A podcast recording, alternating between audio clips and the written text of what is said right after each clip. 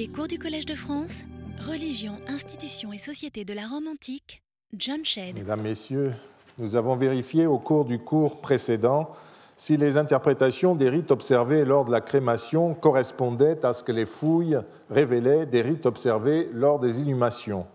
Nous avons vu que les inhumations n'étaient pas toujours accompagnées de dépositions de mobilier et que cela pouvait varier dans le temps, dans l'espace et dans une même nécropole. Toutefois, lorsqu'il y a du matériel funéraire, on découvre qu'il correspond aux dépositions primaires des tombes à crémation, celles qui étaient déposées sur le bûcher, pour la raison évidente que l'étape du rite primaire, la crémation, correspond dans ce type de funérailles à l'inhumation du corps.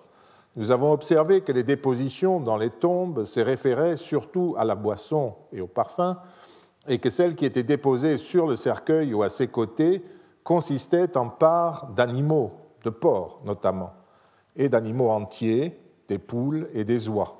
Ceci vaut pour Rome, pour l'Italie, comme pour les Gaules et les Germanies. Nous avons notamment commenté une, une, tombe de dames enterrées face contre terre à Vaton dans le Calvados, une pratique qui semble avoir été pratiquée à une certaine époque dans d'autres régions et qui n'a donc pas forcément un sens particulier. Mais en partant de là, nous avons examiné si des tombes de défunts morts avant l'âge et des personnes et des tombes de personnes dont la communauté avait peut-être peur étaient enterrées différemment des autres personnes. Les rites de crémation n'autorisent pas évidemment ce type d'enquête, mais l'épigraphie et les inhumations permettent de tirer quelques conclusions. Une nécropole récemment fouillée et bien conservée à Santa Catarina di Gambulaga nous a permis de constater que les trois tombes de jeunes gens de, la famille des Fadieni, qui sont morts prématurément, à en croire les épitaphes, ne se distinguaient en rien des tombes des autres membres de la famille. En revanche, dans d'autres tombes de Provence et d'Italie du Nord, euh, nous avons trouvé des témoignages de rites de défense et de défiction, comme disent les spécialistes. Une tombe de garçon de 4 ans à Calade, en Provence, renvoie, d'après son fouilleur, à un enclouage du défunt, car son crâne et divers vases de sa tombe étaient posés sur des clous, des clous qui ont aussi transpercé l'un des vases à liquide de la tombe. Les mêmes rites sont attestés dans la nécropole de la gare de Bologne, récemment fouillée. Des clous enfoncés dans le corps des inhumés, de la vaisselle brisée, des animaux fixés par terre et la déposition face contre terre renvoient, dans ce cas-là, au même rite de protection par fixage dans la tombe. La nécropole de Bologne contenait encore d'autres,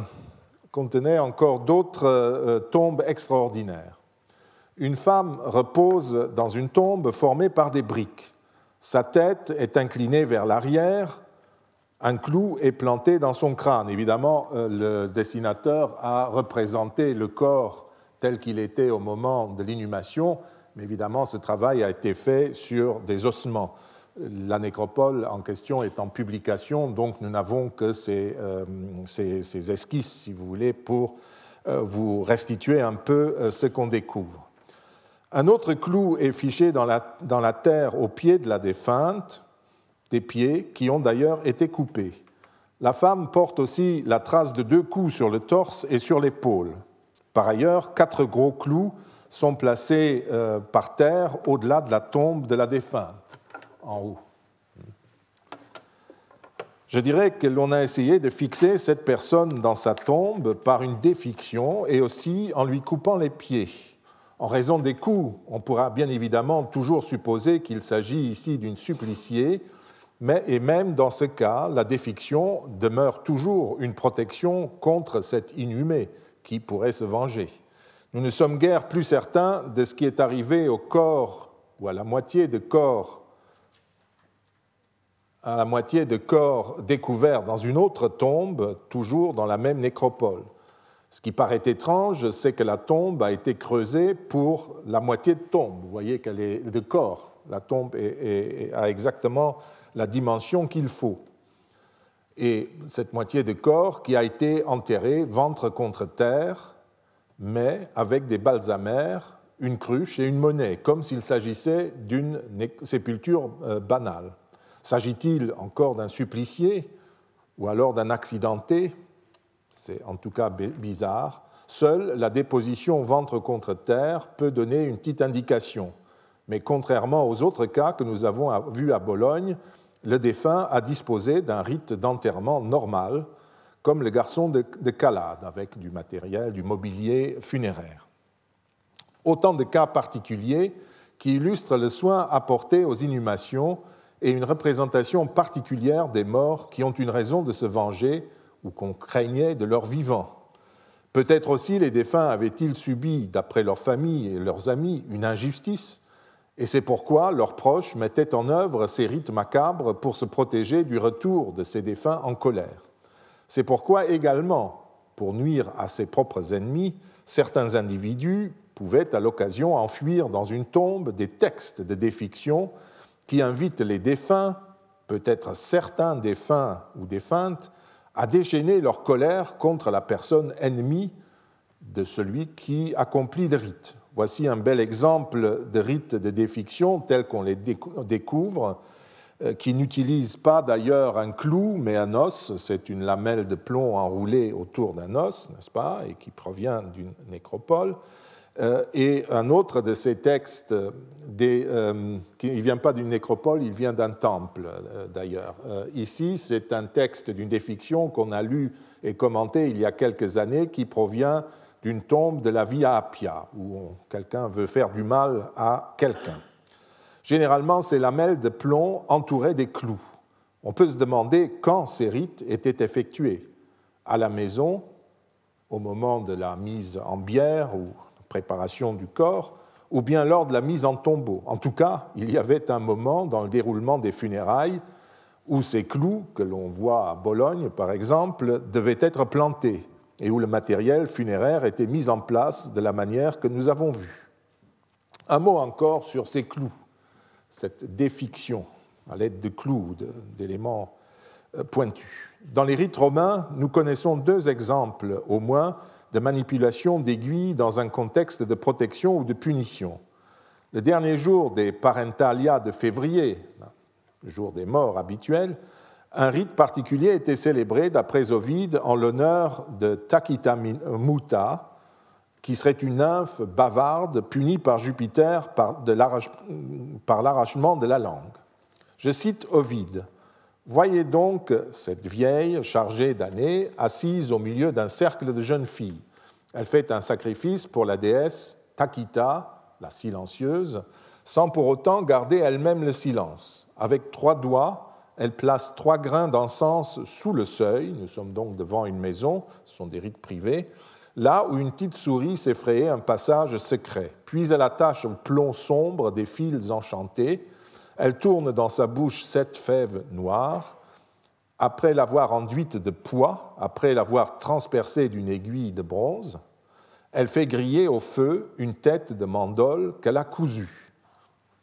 Elle lui a cousu la bouche, la gueule. Elle verse aussi dessus quelques gouttes de vin. Ce qui reste de ce vin est bu par elle et par ses compagnes, par elle surtout. Nous avons enchaîné les langues hostiles et les bouches ennemies, dit-elle, en se retirant. Vous aurez noté que dans ce sacrifice défensif, il y a partage de vin entre les célébrants et Takita Muta, la muette silencieuse. Or, le petit mythe qu'Ovid raconte sur l'aventure de cette nymphe Lalla qui devint Takita Muta met en évidence pourquoi ce partage est possible. Takita se trouve sur le chemin des enfers son règne se trouve à la surface de la terre, près de ces trous qui communiquent avec les mânes et avec l'amba. Elle sert donc d'intermédiaire pour lier, avec l'aide de Takita et sans doute des mânes, les bouches des ennemis potentiels.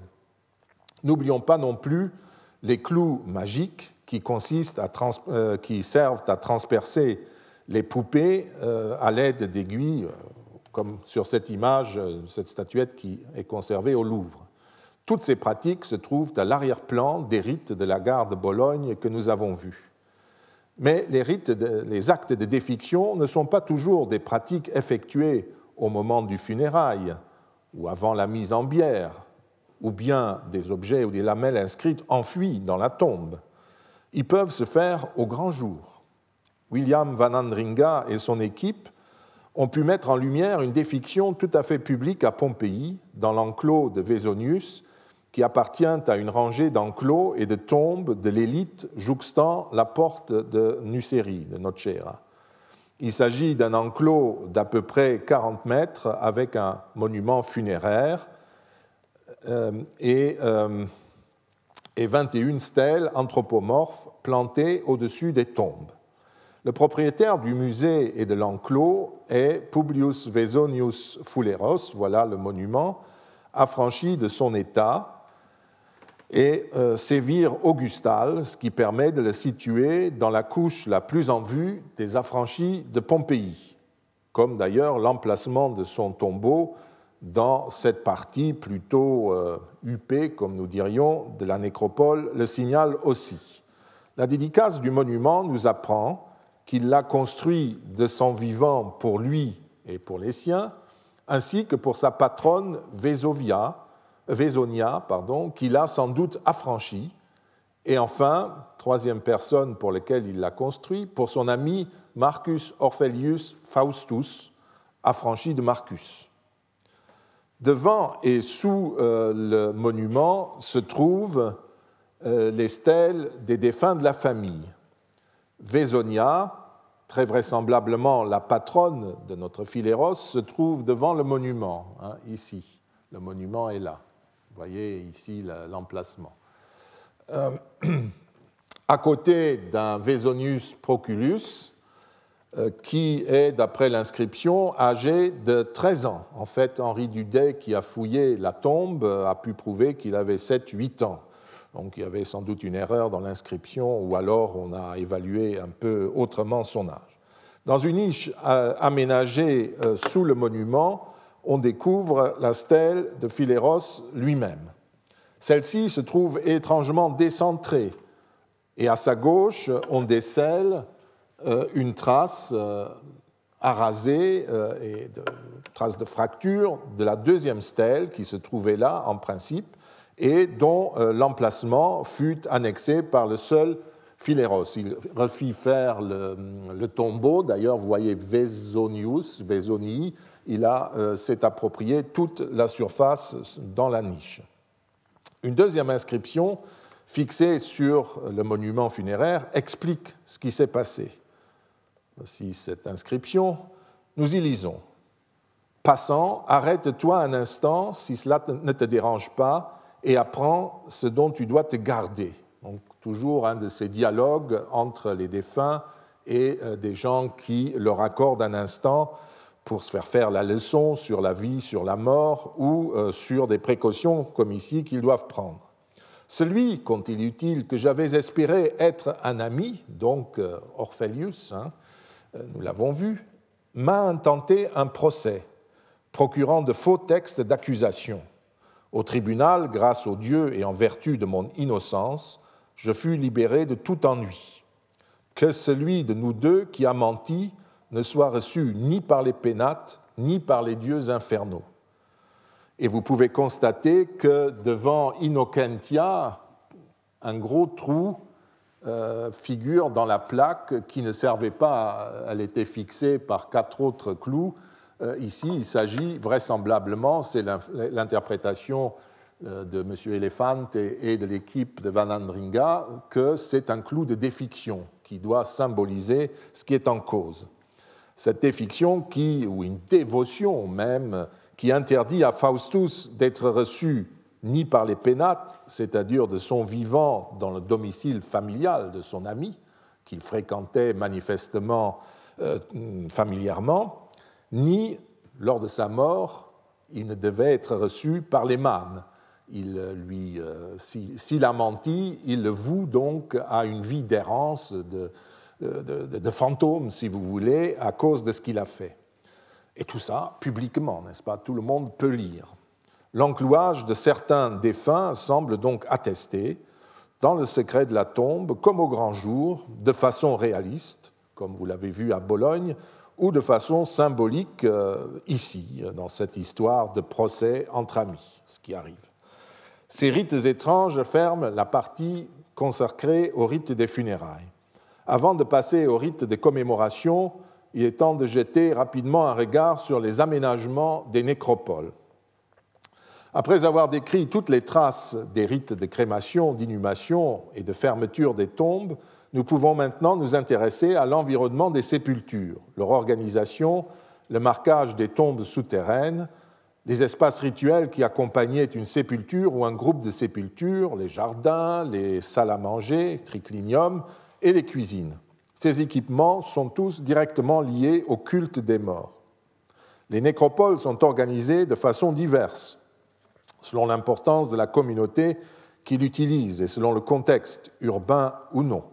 Évidemment, je vous donne une image ici très propre et polissée de ces nécropoles il faut aussi voir que dans les grandes villes, euh, il y avait certainement des miséreux qui squattaient les tombes qui n'étaient plus surveillées par les familles et c'était aussi à moitié des habitations de miséreux. Euh, les, poètes en parlent parfois, des clochards qui traînaient dans la nécropole et qui faisaient d'ailleurs commerce de, de, magie et de défiction et de choses de ce genre.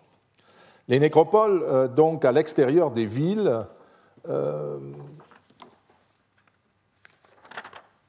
s'alignait euh, éventuellement le long d'une route, comme vous l'avez déjà vu à Pompéi, vous l'avez vu aussi à Sarsina, où la route passe au milieu, à Lyon, euh, où vous avez également euh, une rue ici, très clairement, et il y a même plusieurs rangées, ou encore à Classe, où vous avez la nécropole, ici il y a une dune, et la route passait ici, dans l'Antiquité tout ça est banal. Parfois, cette voie, quand on est plus loin de la ville, se trouve à proximité d'une ferme.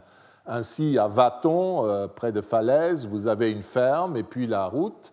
Et ici, il y a la nécropole que nous avons euh, rapidement euh, analysée.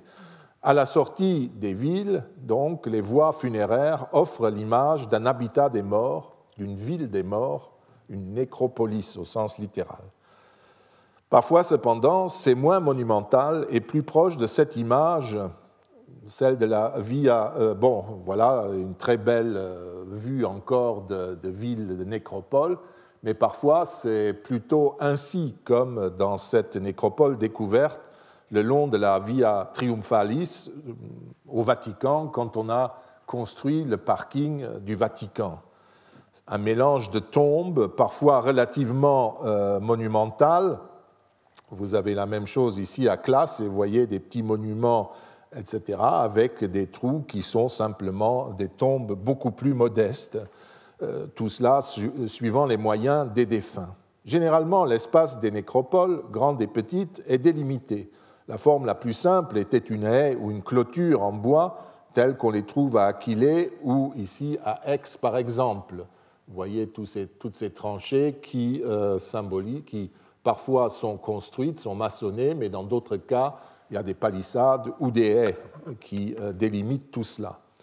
Des, enclos parfois simples, comme l'enclos ouvert de Mayence que nous avons déjà vu auparavant, qui a accueilli les urnes de plusieurs crémations. Je les ai indiquées, enfin, elles sont indiquées par des, des flèches, euh, l'une celle d'un homme d'un âge indéterminé, et parmi les ossements ont été retrouvées des dattes, des figues, des prunes et des noisettes. Un autre ossuaire appartenait à un enfant de sexe indéterminé, âgé de 1 à 2 ans, l'accompagnait des restes de porcs et d'oiseaux. Enfin, un peu devant l'enclos, l'ossuaire d'un homme âgé de 30 à 40 ans. Dans la campagne aussi, euh, comme à Villelongue d'Aude, euh, près de Fangeau, où M. Paslac a retrouvé un grand enclos maçonné. Le site a accueilli dans un premier temps une fosse bûchée, euh, je vous l'ai montré, et la voilà, euh, avant la construction de l'enclos maçonné, où fut enterrée à peu près au centre de l'enclos une urne en verre avec les ossements du défunt euh, datant du début de notre ère. À proximité existait certainement une ou plusieurs fermes, et sans doute la nécropole était-elle plus grande, euh, puisque à une centaine de mètres, on trouve un beau euh, mausolée du deuxième siècle de notre ère. Des enclos avec des bustas, donc des tombes bûchées, sont aussi attestés euh, en Italie, à Reggio Emilia par exemple. Une nécropole du pays Trévire à proximité d'une villa, elle aussi, à Gueblange-Nospelt, euh, ça se trouve dans la cité des Trévires ici, euh, a euh, renfermé elle aussi un enclos marqué par plusieurs tombes. Certaines, donc, vous avez un grand enclos avec des enclos secondaires, vous avez des tombes beaucoup plus grandes, et puis ici toute une série de tombes plus petites. Euh, vous voyez ce genre de, déposition très simple, enfin relativement simple, il y a beaucoup plus simple, mais euh, un certain nombre d'objets euh, à côté de tombes extrêmement riches comme celle-là, qui est sous l'un des, tumulus, ou une tombe de dame qui, elle, a été fouillée suivant les règles de l'art et qui est tout aussi riche dans son matériel. Nous, nous reviendrons à euh, cette dame plus tard, parce que sa tombe est assez extraordinaire, début de notre ère. À Pompéi, dans la nécropole située devant la porte euh, Nocera, les sépultures se trouvaient réunies dans des enclos, tels celui des Vésonies que vous avez sous les yeux. Euh, de l'autre côté de la Méditerranée, à Poupout, Hammamet, en Tunisie, la grande nécropole fouillée par Aïcha Ben Abed et Marc Grisheimer était elle aussi structurée par des, enclos. Mais vous voyez, tout est pratiquement maçonné à cet endroit. Hein. Les, urnes sont enterrées dans ces caveaux et puis on met du plâtre et euh, du ciment et de la maçonnerie par-dessus. Ce qui est rare, mais n'est pas du tout une, euh, euh, exception. Et ces enclos vous voyez, en voilà un, est progressivement rempli de, dépositions au fur et à mesure que la génération du propriétaire de la, tombe avance dans le temps. Mais je vous disais que ces caveaux maçonnés ne sont pas une exception, puisqu'on trouve, rappelez-vous, la même chose à Sarsina au cours de la première moitié du 1er siècle avant notre ère les inscriptions nous apprennent comment les espaces funéraires étaient répartis. À Sarsina, précisément, une donation faite par un certain Horatius Balbus aux alentours du début de notre ère confère dans cette nécropole que nous avons vue à ses citoyens du municipe de Sarsina et aux résidents un terrain pour l'installation de tombes. À chacun, il accorde un lot d'environ 9 mètres carrés en excluant euh, les gladiateurs, ceux qui se seraient pendus ou auraient exercé une profession infâme. C'est apparemment de cette manière, par des donations ou par des achats de lots de terre collectifs ou euh, achats par un bienfaiteur, que des espaces étaient euh, accordés à un tel ou un tel père de famille, donc à sa, à sa famille, pour y déposer des ossuaires ou des cercueils. Ces espaces étaient dûment enregistrés, gérés et contrôlés à Rome et dans les cités romaines par les pontifes. Ailleurs, on ne le sait pas. La copie de lettre officielle qu'un certain Velius Fidus, euh, sénateur de son État, avait gravée sur son tombeau nous informe sur la procédure et démontre qu'au IIe siècle de notre ère encore, les tombes faisaient l'objet d'une surveillance très stricte du moins, telle était la volonté des individus et des autorités. Je ne sais pas dans quelle mesure ils y arrivaient. Vélius écrit, en fait, au pontife euh, Juventius Celsus, qui faisait cette année-là office de vice-président du collège des pontifes. Qu'est-ce qu'il demande? Il demande l'autorisation de déplacer dans la tombe finie, dans un sarcophage de marbre, les corps de son épouse et de son fils que dans l'urgence de leur mort, il avait d'abord déposé dans un sarcophage de terre cuite, dont il donne ensuite euh, l'emplacement précis par rapport à d'autres monuments. C'est sur la Via Flaminia, au nord, la sortie nord de Rome, que euh, ce, caveau se trouvait. Il demande donc euh, la déposition des corps dans un nouveau cadre, d'abord l'ouverture du sarcophage de terre cuite et la déposition dans une tombe qui maintenant est finie, dans un sarcophage de marbre, et il demande en même temps pour lui-même le droit de les joindre dans ce sarcophage le jour de sa mort. Et le vice-président accorde des pontifes qui agit à la place du grand pontife, l'empereur. Vous voyez aussi comment marchait cette administration. Et Vélius est un peu énervé parce que l'affranchi euh, impérial qui gérait, en fait, lui, c'était lui le chef de bureau des pontifes, euh, avait laissé traîner et donc il a protesté. Et c'est donc le, le vice supérieur des pontifes lui-même qui résout l'affaire et il fait ça sous forme de décret. Vous voyez, il a dû consulter ses collègues, il est permis de le faire.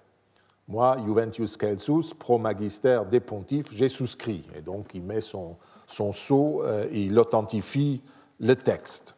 On constate donc une fois de plus que les nécropoles publiques étaient l'objet d'une surveillance relativement stricte qui joint la constatation faite pour la gestion des funérailles proprement dites, d'après les règlements romains des pompes funèbres.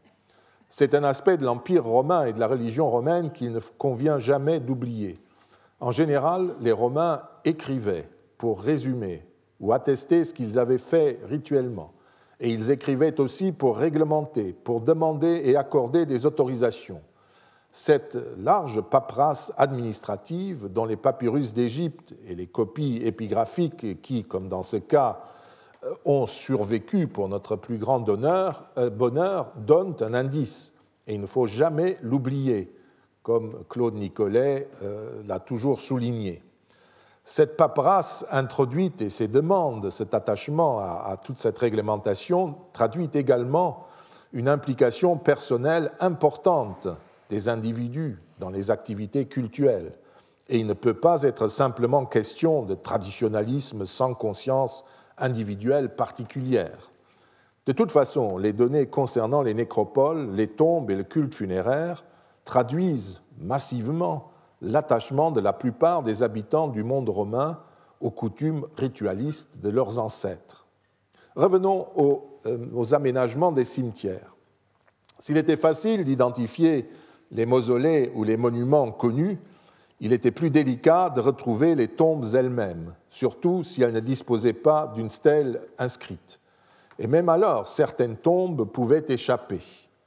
C'est pourquoi ce sont souvent des galets qui marquent à la surface du sol l'emplacement des tombes, comme ici, euh, dans ce cas, à classe. Et évidemment, euh, la fouille est déjà descendue à un niveau inférieur, mais à un moment donné, le niveau était ici. Et vous voyez que ce galet qui a été préservé lors de la fouille marquait l'emplacement d'une tombe qui se trouvait effectivement ici et qu'on ne voyait pas de la surface.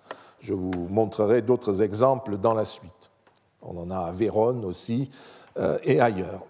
Et parfois, il y a même, comme à Nîmes, une borne de limite de concession. Tout cela, ça existe.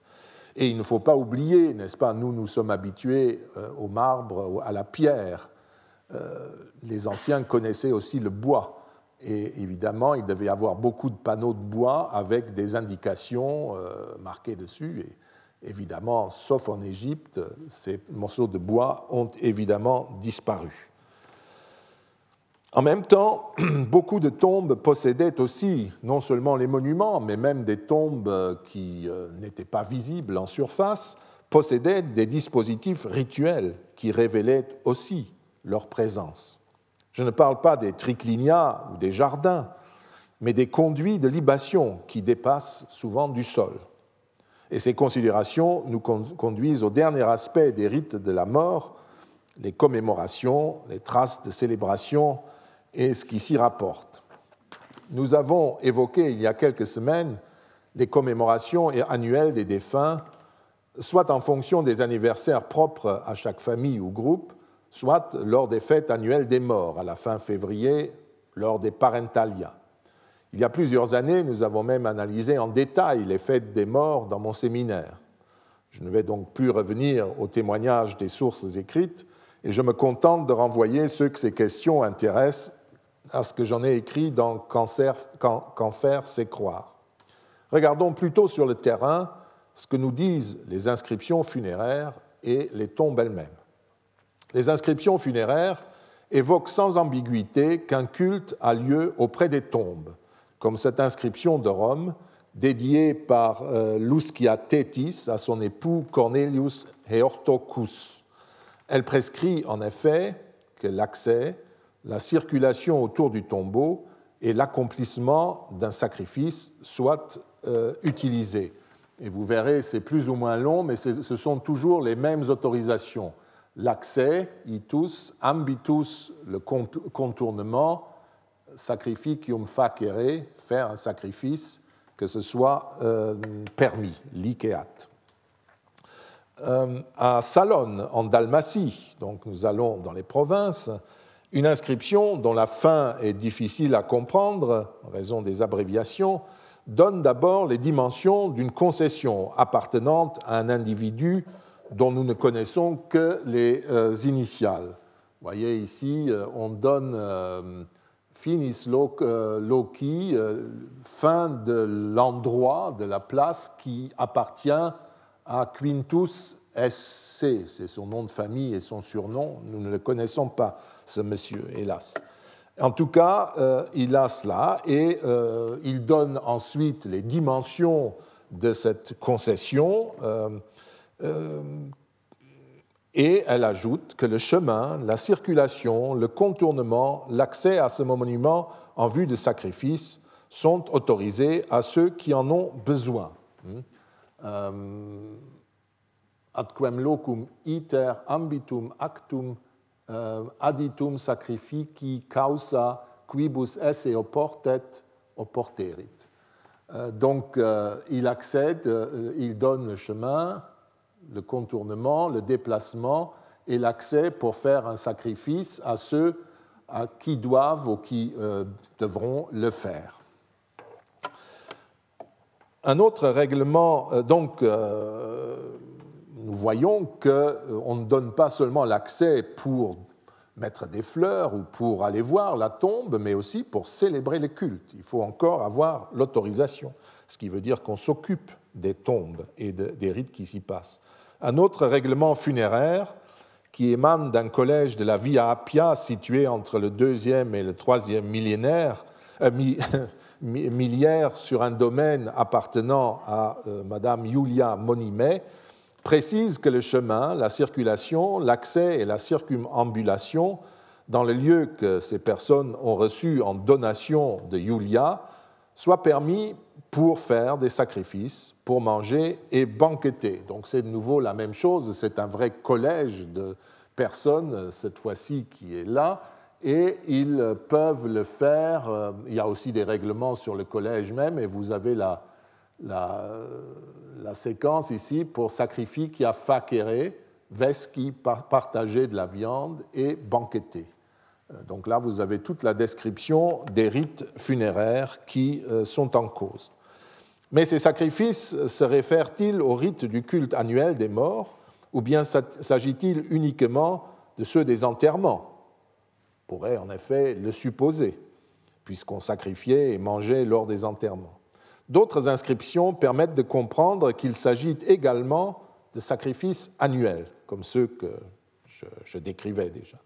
Une inscription de Gaule narbonnaise à dit annonce qu'une concession est consacrée au dieu Man de l'esclave public Caliste et à ceux de ses enfants et épouses, s'est marié deux fois, avec les deux tiers, je cite, d'un arépenis de vigne avec le revenu desquels le défunt veut que chaque année on fasse une libation qui ne doit pas euh, être inférieure à 15 sextarii de vin. Arépenis est un terme celtique, ancêtre de notre arpan, qui désigne un demi-jugère, soit 1265 mètres carrés, et la vigne en question, qui fait partie de la donation, aurait donc une surface d'environ 8 arts et demi. Le revenu de ce vignoble devait donc permettre d'offrir des libations équivalentes à au moins 15 sextarii, c'est-à-dire 7 litres et demi de vin par an. Une inscription, donc là, il s'agit d'un renouvellement euh, des, rites, c'est déjà clair. Une autre inscription de Rome euh, nous livre des informations supplémentaires. Elle nous apprend que l'auteur de l'initiative sans doute le père de famille qui fonde ce tombeau pour lui-même, les siens et ses affranchis, affecte le rendement d'une partie d'insula de Rome, c'est-à-dire d'un immeuble de rapport, au culte annuel qui doit être célébré auprès de la tombe. Ces sacrifices ont lieu quatre fois par an et sont offerts devant une large assistance, C'est ce que traduit, si je le trouve, l'expression, ah, je regarde plutôt mon texte ici, sacrificis factis celebrent, c'est-à-dire qu'ils viennent en foule l'honorer au moyen de sacrifices célébrés. Et il donne les dates lors de son anniversaire, lors des fêtes des roses et des violettes, deux fêtes à dates variables qui tombent entre mars et mai, et enfin euh, les parentalia du mois de mars. Il faudrait que je relise l'inscription, mais vous, trouverez cela vous-même.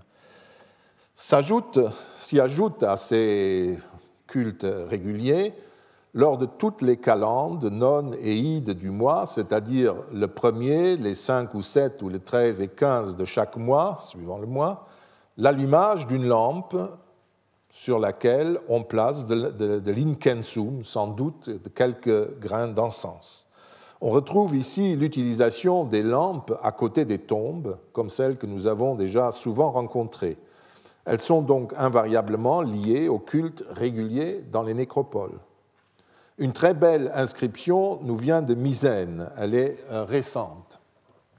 Il s'agit de la fondation d'un Augustal, appartenant donc euh, au deuxième niveau de l'élite de la cité, qui crée une fondation en vue de son culte funéraire. Il prescrit que, je traduis, chaque année, auprès de son jardin funéraire, le jour des Parentalia, fin février, on donne dans ce locus Lucus, un terme fréquent pour désigner une concession, ce n'est pas un bois sacré, c'est cette concession rituelle. Pour dix paires, donc on dépense, on donne pour dix paires de lutteurs.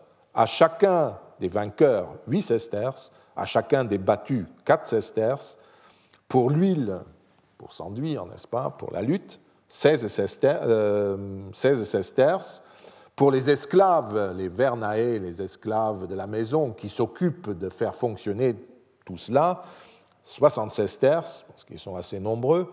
Pour le loueur de la reine, 8 sesterces. Pour orner le tombeau, de Violette, 16 sesterces.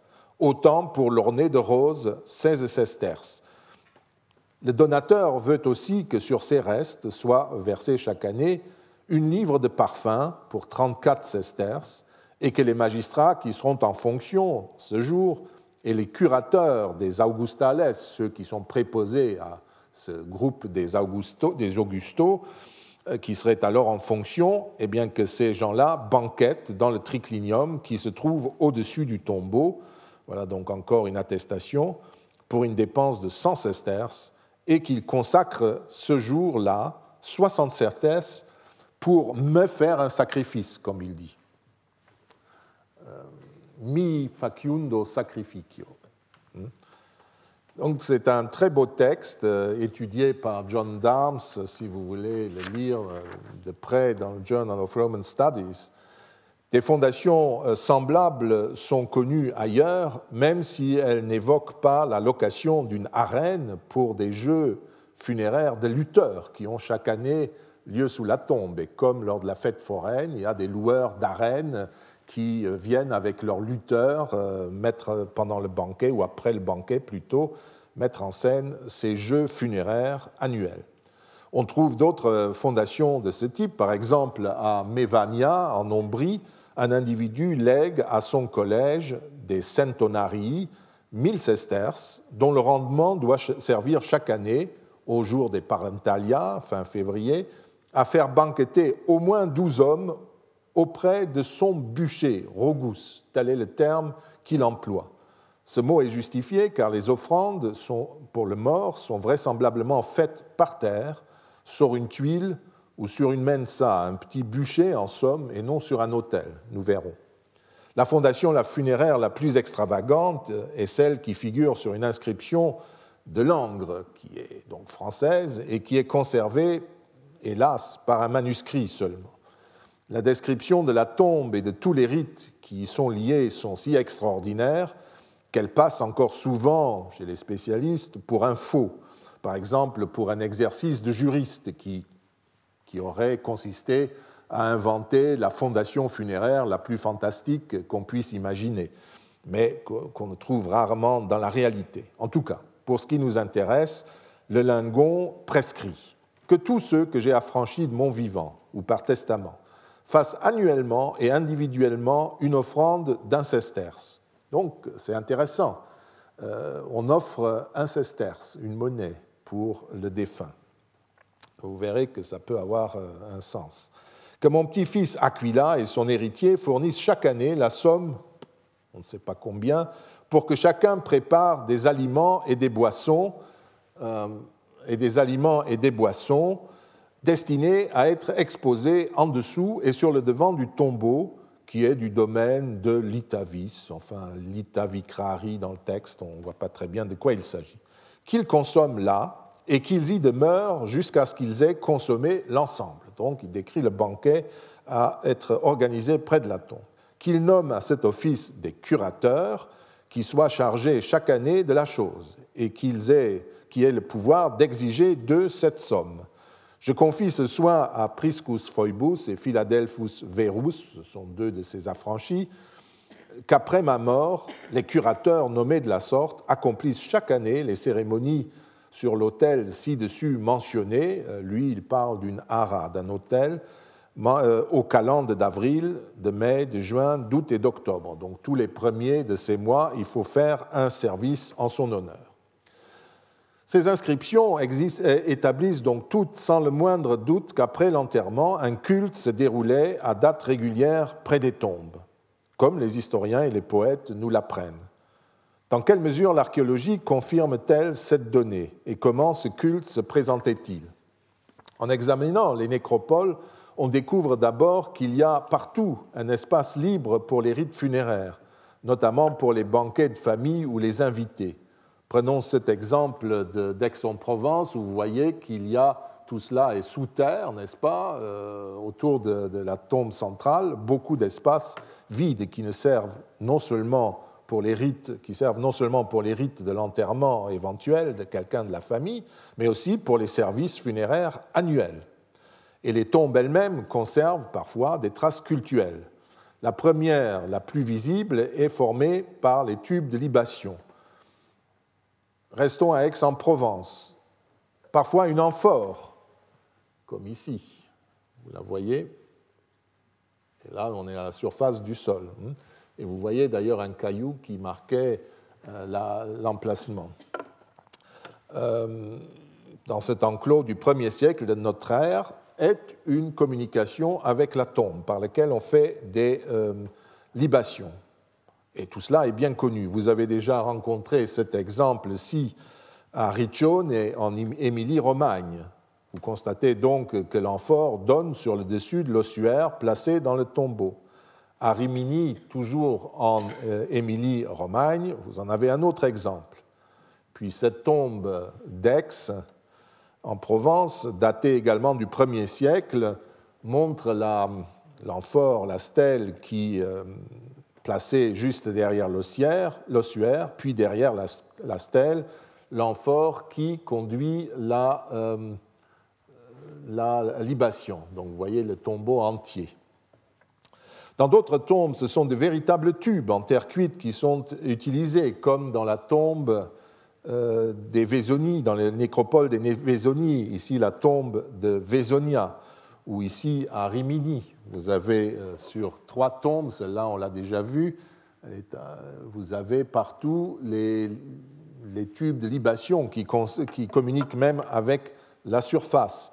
Ou alors, comme dans cette très jolie tombe de, de jeunes enfants, vous avez dans l'angle entre les deux tombes un tube de libation qui euh, dépasse du sol. Dans tous ces exemples, sauf la première tombe de Rimini, il est clair que la libation ne tombait pas sur l'ossuaire, mais à une certaine distance. Dans d'autres tombes, au contraire, des tubes, qui sont d'ailleurs souvent en plomb, vous en avez vu un, mènent directement dans l'ossuaire. Les deux tombes de la Via Flaminia à Rimini que vous voyez, que vous avez vues, sont dans ce cas. Vous avez la même chose dans ce très beau dispositif de Hamamet, Puput, où vous voyez euh, la maçonnerie qui a été cassée lors de la fouille pour accéder à l'urne des ossements, et vous voyez le tube de libation qui plonge dedans et la reconstruction faite par les archéologues se voit comme ceci. Vous voyez donc, c'est une manière de déverser la libation directement sur l'ossuaire. Ailleurs, les hôtels comportent des, petites ouvertures avec une porte même en bronze qui fermait, comme ici à Lyon, n'est-ce pas, euh, où on versait les libations euh, sous l'autel euh, vers les tombes. À Montpellier, une, tuile couvre-joint, que vous avez déjà vue, génoise, est placée à côté de la tombe avec toujours de nouveau ces trous, ces galets. Peut-être qu'il y avait un tube aussi, mais ça on ne le sait pas. Et en tout cas, la libation tombe, euh, on peut le voir, du côté des pieds du défunt, un homme adulte. Vous noterez que la cruche placée sur le cercueil au-dessus de sa tête comporte un trou pratiqué comme pour recevoir la libation. Un double dispositif donc pour symboliser ce rite. En tout cas, il ne faut pas oublier que ces rites ne doivent pas être nécessairement réalistes. Ils peuvent l'être, comme dans les euh, tombes à crémation que nous avons vues, ou comme dans cette tombe à inhumation assez extraordinaire euh, de la Via Laurentina au sud-ouest de Rome, à Castellaccio, où vous voyez donc euh, un défunt qui est inhumé et qui met la main dans le tube de libation euh, le défunt permet, paraît de faire un geste pathétique de la main, en quelque sorte, pour accéder à l'offrande, ce qui est vraiment très réaliste. Nous avons également vu en Provence le très beau dispositif de libation composé, euh, comme à Castellaccio, par deux couvre-joints de, tuiles qui, euh, toutefois, dans ces cas-là, reposaient simplement sur les tuiles qui fermaient la tombe. Or, cette huile n'était pas percée. Donc, dans un cas, un geste pathétique qui met vraiment en scène la, libation, dans l'autre, simplement euh, quelque chose de symbolique. Donc, les gestes et les, dispositifs rituels sont tantôt réalistes, tantôt artificiels. Est-ce que cela gêne Nullement, car rien n'oblige en ritualisme les célébrants à exécuter de façon absolument réalistes les gestes rituels.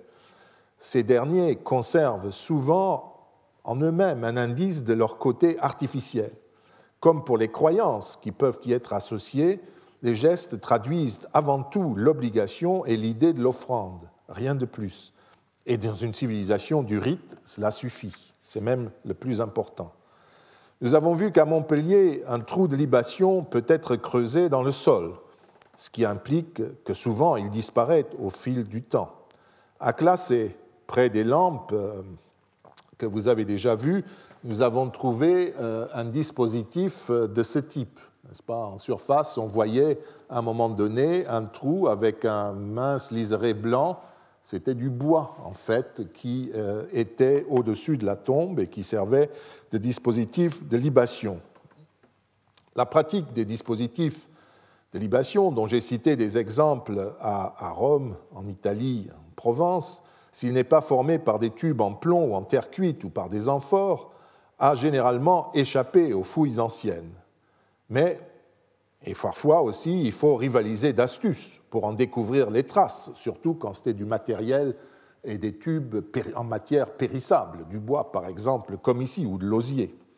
Ainsi, à La Madeleine, cette nécropole que vous connaissez, euh, Patrice Méniel a pu établir, euh, vous voyez les cercles rouges, euh, dire indirectement l'existence de ces ouvertures vers les tombes et vers les os des offrandes animales par l'observation de traces de corrosion sur les os des cochons qui se trouvaient sous ces ronds, telles qu'elles est causée notamment par le gel.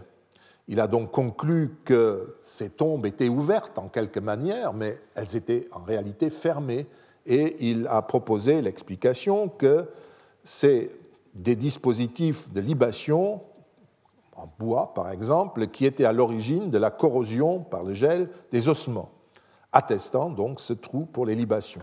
Ce qui est très intéressant dans ces observations, c'est que les tombes en question datent entre le milieu en gros entre le milieu et la fin du deuxième siècle avant notre ère.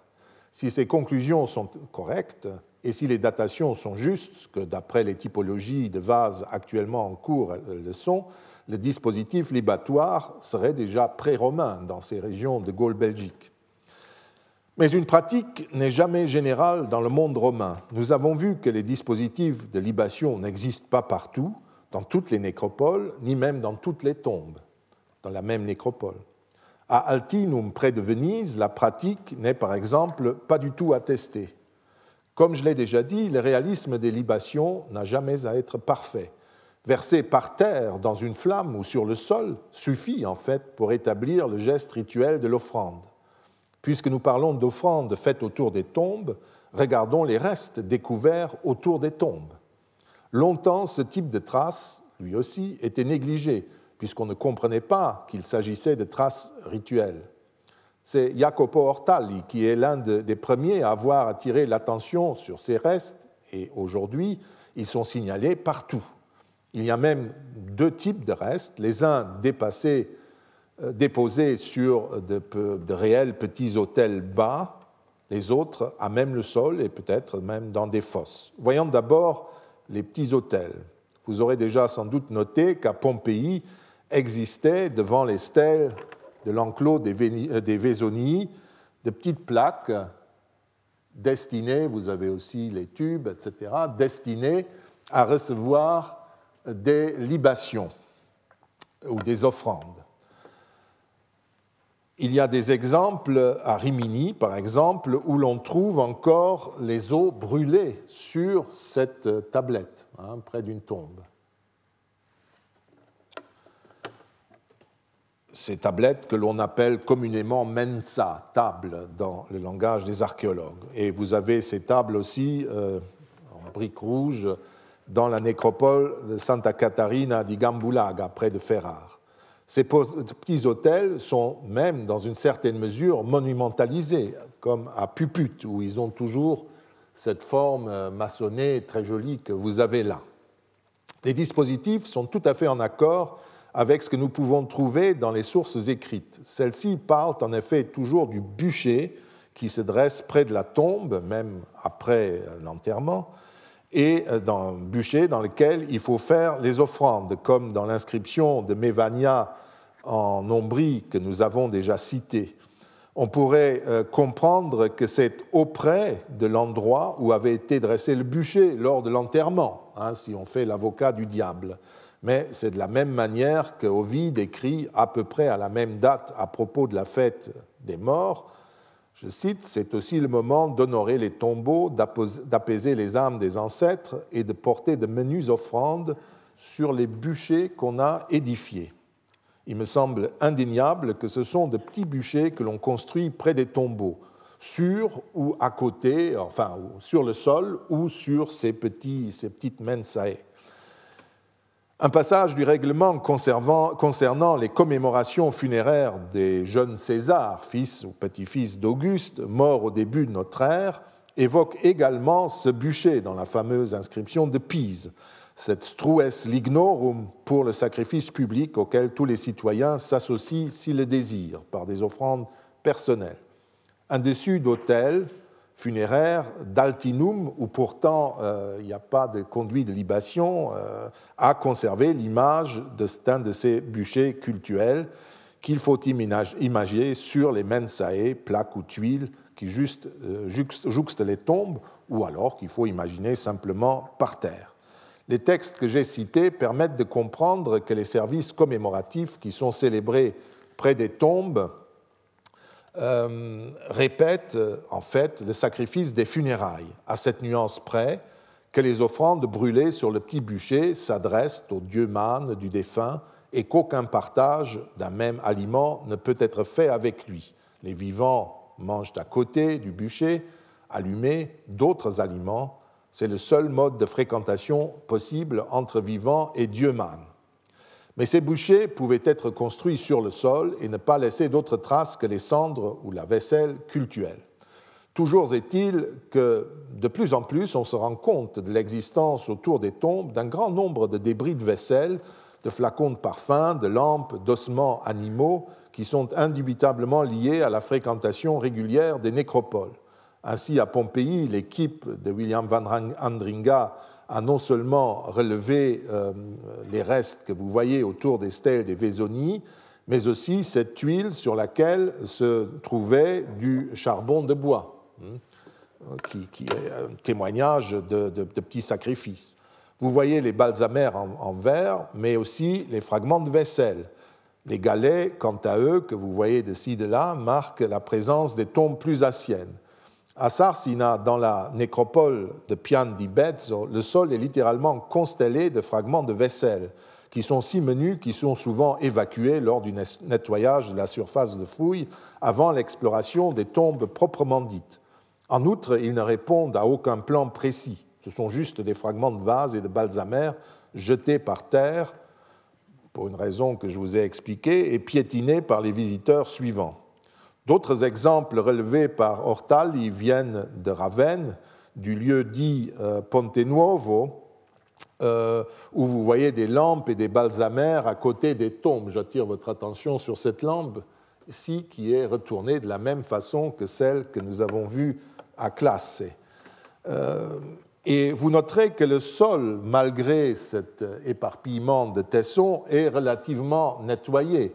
Si vous regardez euh, toujours à Pian di Bezzo, à Sarsina, vous voyez que les, niveaux, euh, les divers niveaux de fréquentation successifs comportent chacun des traces de culte, mais pas en très grand nombre. Lorsqu'on étudie les fragments de vases en surface, voilà trois autres niveaux de la même nécropole, on voit qu'il euh, y a beaucoup de choses, mais pas en très grand nombre. Donc euh, tout cela été quand même régulièrement nettoyé. Et lorsqu'on étudie ces fragments de vases, ils ne sont pas du tout euh, simplement des, restes errants, c'est des vases qu'on reconnaît très bien, des vases en céramique à parois minces, de la, vaisselle sigillée rouge, hein, vous connaissez, des vases à fruits, des lampes, des balsamères, des coupes de verre, et enfin des ossements animaux et des traces de charbon de bois. Toutefois, pourrait-on dire, ce sont là des traces de quelques offrandes, de résidus de bûchers ou de funérailles. Pour assurer une fois de plus que l'on trouve autour des bûchers des témoignages du culte régulier des morts, il convient de trouver des données datées et irréfutables. Ces données existent et proviennent une fois de plus d'Italie du Nord et de la colonie Auguste des Trévires. Dans l'article déjà plusieurs fois euh, mentionné sur la fouille stratigraphique de nécropole, Jacopo Ortali a présenté il y a quelques années une coupe stratigraphique hypothétique de ce qu'il faudrait attendre et chercher pour découvrir, euh, pour décrire ce qu'on trouve ou doit trouver lorsqu'on fouille la surface d'une tombe. C'est-à-dire, euh, vous voyez, il montre la tombe, deux tombes juxtaposées, et ici, il y a des sols d'abandon avec quelques tessons, mais il faudrait trouver ces petites fosses rituelles, d'après lui. Mais au moment où il publiait cette coupe hypothétique, un témoignage explicite et très bien conservé en était apporté un endroit qu'on a déjà vu euh, à euh, Göblange-Nospelt, n'est-ce pas? Vous voyez où ça se trouve, près de Clémency, dans la cité des Trévires. Il s'agit d'une nécropole qui est euh, voisine d'une villa d'époque romaine et dont les tombes datent du milieu du 1er siècle euh, aux années 15 avant notre ère. J'ai déjà évoqué l'enclos et son aménagement avec ses traces de bûchers du côté sud de la, de, la nécropole. Donc par ici, on a de nouveau un espace vide pour euh, justement les opérations rituel. Euh, il y a aussi à cet endroit ce qu'ils appellent un pavé de tessons d'amphore qui est à proximité de la zone du bûcher et des tombes plus petites. Peut-être ces tessons proviennent-ils de l'opération du lavage des ossements sur le bûcher, ou alors s'agissait-il de l'endroit relativement dégagé où étaient apportés les amphores et les denrées nécessaires pour les funérailles et le culte hmm, périodique. La tombe que nous allons euh, examiner de plus près euh, est la tombe 14, c'est ce tumulus-ci, une tombe de femme qui a pu être fouillée selon les méthodes actuelles par euh, M. Metzler et son équipe. Vous vous rappellerez qu'il s'agit d'une tombe très riche datant d'entre 30 et 15 avant notre ère, donc de l'époque coïncidant avec la fondation de la cité des Trévires et de sa ville Trèves. Ce qui relève de notre question est ceci. Le caveau de la tombe était euh, recouvert d'un tumulus qui était, vous voyez le caveau, euh, très bien, hein, euh, et le tumulus avec son enclos, sa palissade ou sa haie, et au-dessus, il y a ce dolium, cette grosse, très grosse jarre, mais dont le, fond est est cassé, n'existe pas. Il était posé directement sur le plafond de la chambre. Et euh, on pouvait donc faire des, euh, des, libations à travers ce dolium, et même en grande quantité, parce que la dame, étant manifestement très importante, avait besoin de beaucoup d'offrandes. Et euh, il est assez clair que c'est à cela que servait la mutilation du dolium. La même chose a été trouvée dans une autre tombe riche, fouillée en 1967. Mais en outre, et euh, euh, pour l'instant on arrêtera là, on reprendra cela euh, tout à l'heure, la fouille a relevé l'existence dans ce tumulus d'une série de fosses d'offrandes, comme celle que Jacopo Ortali recherchait dans sa quête d'une fouille stratigraphique euh, de, nécropole. Et celle-ci, ces petites fosses, contenaient, dans tout, il y en a 58, 58 monnaies brûlées, datant d'Auguste jusqu'à Marc Aurèle, et des ossements calcinés euh, d'animaux. Même si ce matériel ne permet pas de retrouver la trace d'un culte annuel d'Auguste jusqu'à Marc Aurèle, il prouve l'existence d'un culte familial, ou du moins lié à ce domaine, pendant plus d'un siècle. On arrive jusqu'à 160, 180 après notre ère. À côté du tumulus ont été découverts aussi euh, euh, des, tessons d'amphores et des céramiques cassées euh, et brûlées qui doivent être mises en relation plutôt avec la fermeture du caveau ou alors avec d'autres rites. Voilà, je vous remercie pour votre attention. Donc nous faisons 5 à 10 minutes de pause et ensuite il y a un deuxième, un deuxième cours. Mesdames, Messieurs, nous avons conclu notre parcours funéraire en terminant sur les questions de défense contre les morts en colère et dangereux et les conflits qui pouvaient naître entre associés d'une même concession funéraire. Après avoir examiné les différents agencements des nécropoles, nous avons ouvert le dernier chapitre de l'analyse, elle portait sur les témoignages archéologiques, sur le culte périodique célébré autour des tombes. Les fêtes du calendrier public et les inscriptions privées retrouvées dans les cimetières l'attestent. Je précise encore qu'il ne faut pas s'attendre à des services religieux célébrés par des prêtres dans des temples. Le lieu du culte funéraire est le cimetière et exclusivement le cimetière, et ces prêtres sont les chefs de famille et les proches des défunts et des défunts. Lors des funérailles et des deuils publics, un collège de prêtres peut recevoir la tâche de faire les offrandes collectives près de la tombe, mais il faut comprendre que dans ces cas particuliers, tous les citoyens, avec les magistrats et les prêtres, sont en deuil et peuvent donc officier dans l'espace de la mort. Les inscriptions funéraires attestent amplement l'existence de sacrifices, de banquets et même de jeux funéraires auprès des tombes. Ces services ont lieu plusieurs fois par an lors des parentalia de février, bien entendu, mais aussi lors de l'anniversaire du mort, des fêtes des roses et des violettes, quand on fleurissait les tombes. Lorsqu'elle est orientée vers la recherche de ces traces, notamment à la surface des nécropoles, l'archéologie peut livrer des données précises sur le culte funéraire. Les tombes comportent des dispositifs destinés à recueillir des libations et souvent précédés de tuiles, plaques, mensae, table pour recevoir les, petits bûchers sur lesquels sont brûlées les offrandes funéraires. Mais souvent aussi, les offrandes sont faites à même la terre, sur les bûchers ou, euh, dans des fosses même. Des exemples récents de tombes aristocratiques euh, en Gaule-Belgique ont apporté des témoignages détaillés et spectaculaires sur l'existence pendant un siècle et demi d'un culte funéraire.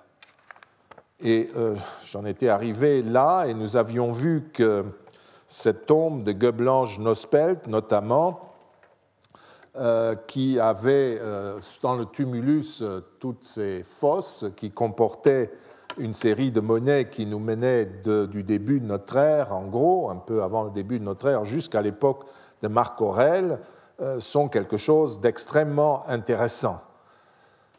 Et on a trouvé également d'autres traces en surface, à côté de la chambre funéraire, qui nous donnent moins d'informations puisque là, il n'y a pas les monnaies et on ne peut pas les identifier. S'agit-il là de cultes funéraires réguliers ou de cultes liés à la fermeture de la tombe? C'est impossible de voir. Mais même à propos de ces, fosses, euh, euh, nous, si nous n'avions pas les monnaies, nous ne pourrions rien dire. Mais là, elles sont vraiment euh, datées.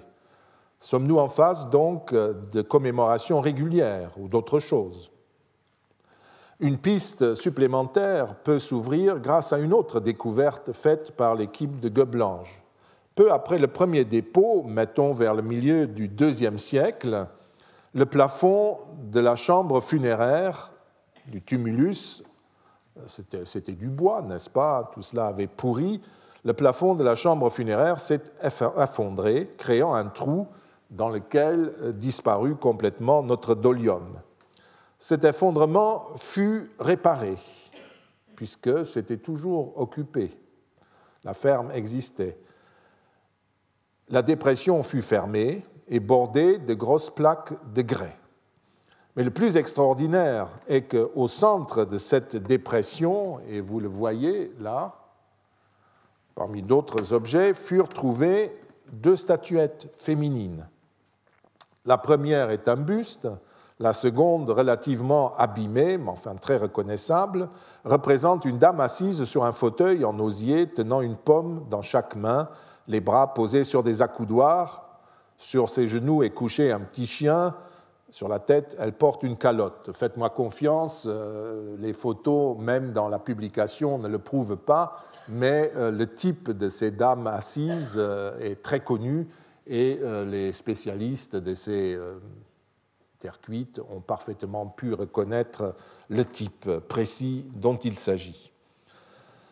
Ce type de, représentation se retrouve un peu partout, mais généralement hors contexte, et euh, leur identification n'est pas toujours certaine. Ici, on peut songer à une référence à la dame enterrée, qui semble avoir eu un rôle important dans la famille ou dans la région. Son souvenir s'est apparemment perpétué jusqu'au IIe siècle, puisqu'il y avait un culte régulier, et avec la restauration de la tombe, on a en plus, euh, en outre, mis ces deux statuettes. Sans faire le, rapprochement avec le culte des matrones, si intensément pratiqué dans la proche colonie de Cologne, un culte qui serait lié aux clans familiaux, l'héroïsation sans doute exprimé par ces statuettes, engage à envisager cette possibilité. Les fouilleurs signalent qu'un buste et une statuette de femme assise ont été découverts également à Arlon, un vicus de la même colonie des Trévires qui est à 15 km de là. Mais cette fois-ci dans une tombe plus modeste. Mais ça n'empêche pas une héroïsation dans le cadre familial. Je renvoie également à la nécropole de Vaton, dont, nous avons parlé, où la réparation du plafond de la tombe, n'est-ce pas, qui s'était effondré, qui a été réparé, a donné lieu à euh, la déposition d'un sacrifice animal. Enfin, l'exemple de la tombe et du temple d'Avanches, du site du lieu dit Enchapli à Avanches, confirme le type d'évolution, ce type d'évolution d'une simple tombe riche en lieu de culte, dont il n'est pas certain qu'il s'agisse encore à la fin d'un culte funéraire.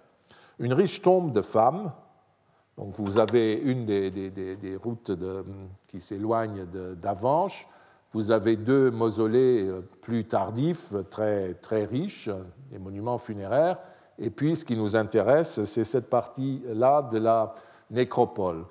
Vous avez d'abord une inhumation de femmes et, euh, dans un enclos, et puis euh, tout un jet, un ensemble de monnaies, je crois il y a 58, 80 euh, monnaies ont été jetées autour du bûcher C'est un, dans un premier temps, c'est une tombe à crémation datant de 80 à 30 après notre ère, entre 30 à 80 avant et 30 après notre ère, euh, qui fut dans un premier temps recouverte d'un tumulus et, entourée d'un enclos.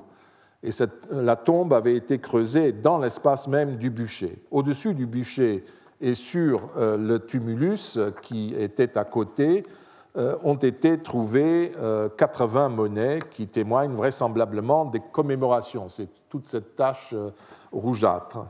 Et vers 25-30 après notre ère, le tumulus fut nivelé et un temple à galerie est construit autour de la tombe. La défunte fut donc, c'est la conclusion euh, des fouilleurs d'Avanche, héroïsée après une période qu'on ne peut pas mesurer exactement, mais qui, comme à Gueblange, comporte plusieurs générations. Arrivé à ce point, nous pouvons maintenant revenir en arrière et présenter des réflexions conclusives. Sur les rites funéraires, c'est juste de voir, c'est justa, que les vivants doivent aux défunts. Avant de le faire d'un point de vue général, je voudrais tout de suite en extraire une question encore ouverte sur laquelle je crois pouvoir présenter quelques idées neuves. C'est celui de la réinvention de la crémation au premier siècle avant notre ère. Nous avons traité euh, au début de ce cours de la question compliquée du repassage des Romains de Rome et d'Italie de l'inhumation à la crémation au début du premier siècle avant euh, notre ère. Nous avons conclu que c'était pour, pour, des raisons rituelles. Euh, nous avons exclu pardon, que c'était pour des raisons religieuses et rituelles et adopté l'opinion courante que c'était pour des motifs autres que cette tendance s'est diffusée au deuxième siècle de notre, euh, jusqu'au deuxième siècle de notre ère. pas plus que pour ce qui s'est passé au premier siècle avant notre ère, nous n'avons d'indication claire sur les motifs de cette évolution au deuxième siècle. On commence de nouveau à euh, inhumer leurs morts. Certes, nous avons vu que cela se fait partout, dans tout le monde occidental en tout cas, mais aussi que cette pratique de la crémation ou de passage de nouveau à l'inhumation n'est pas universelle et que ce n'est toujours qu'une partie du nécropole, voire une partie des tombes qui adoptent ce rite plutôt que l'inhumation. Et pareillement, de la même manière, le principe de la variété fait que la crémation se poursuivra encore longtemps après le deuxième siècle.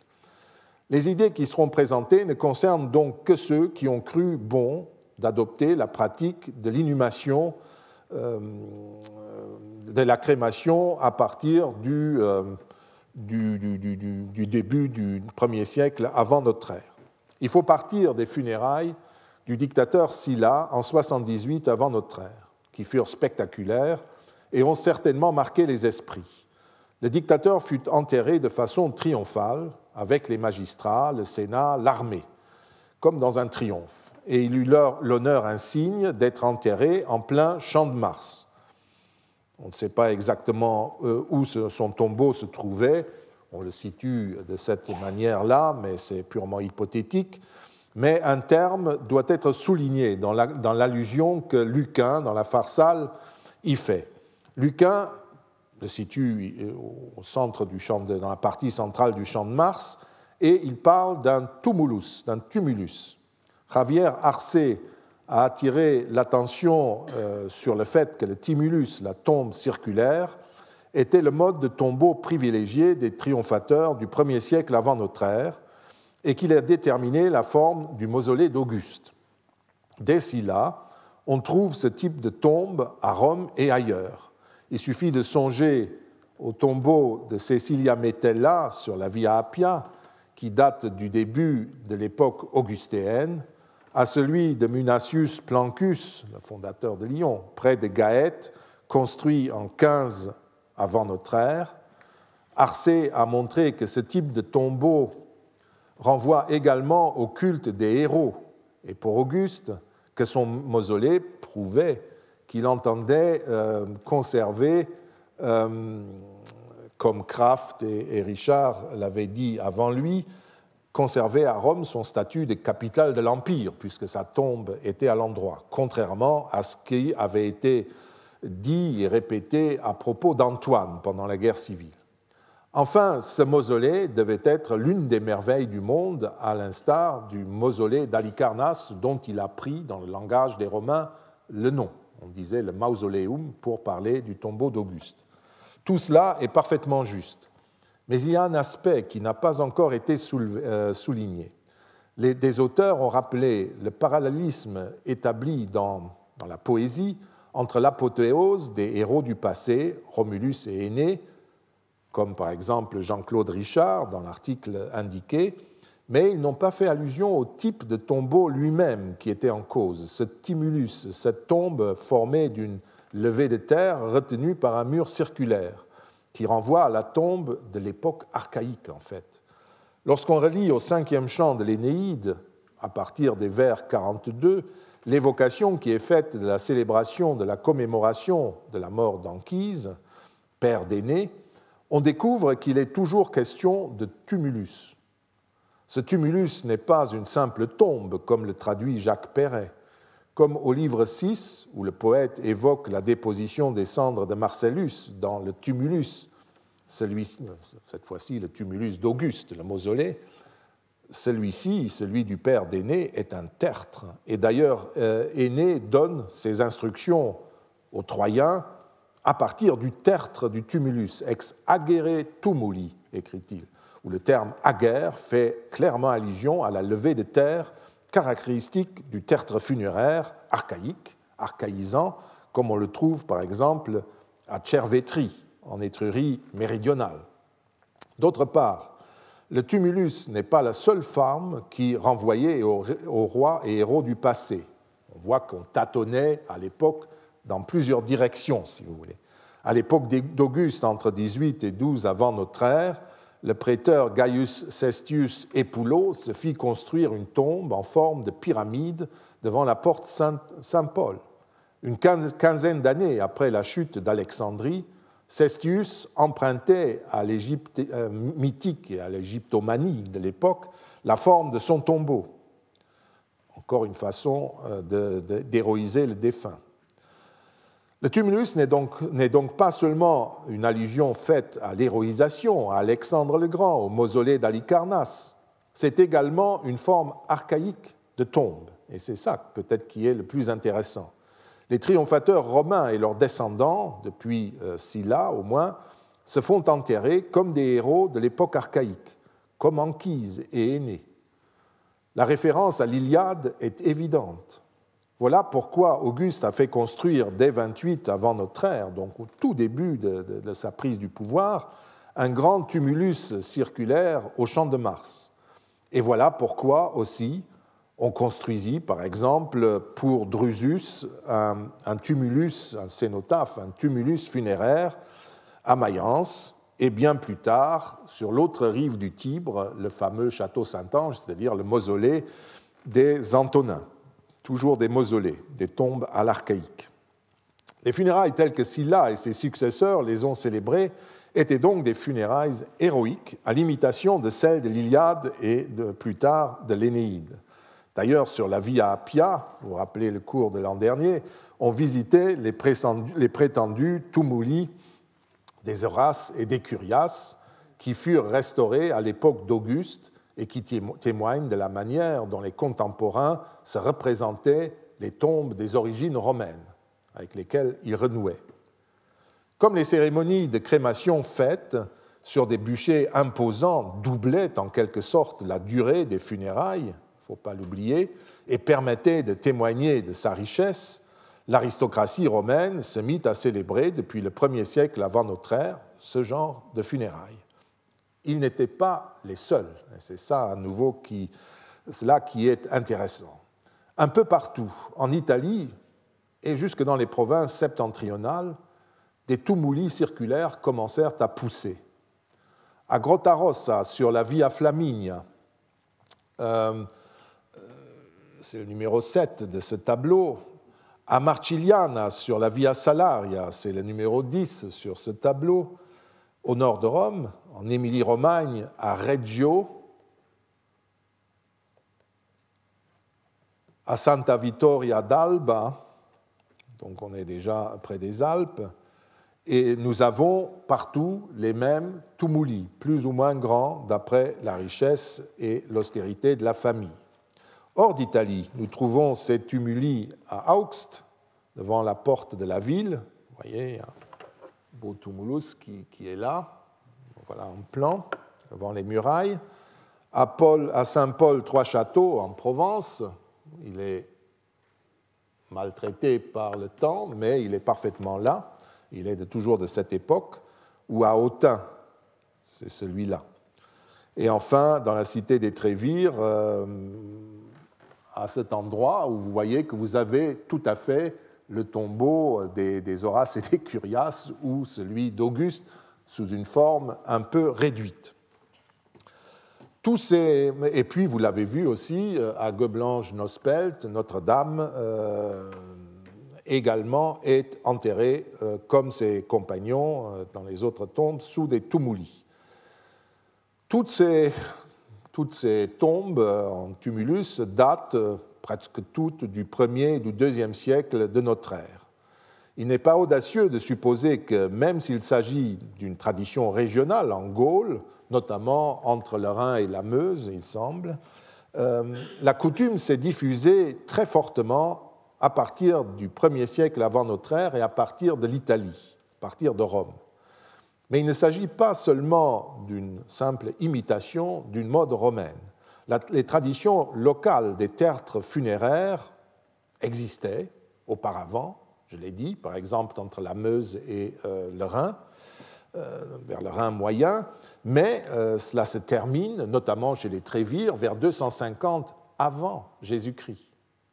Donc c'est une vraie réinvention, une renaissance.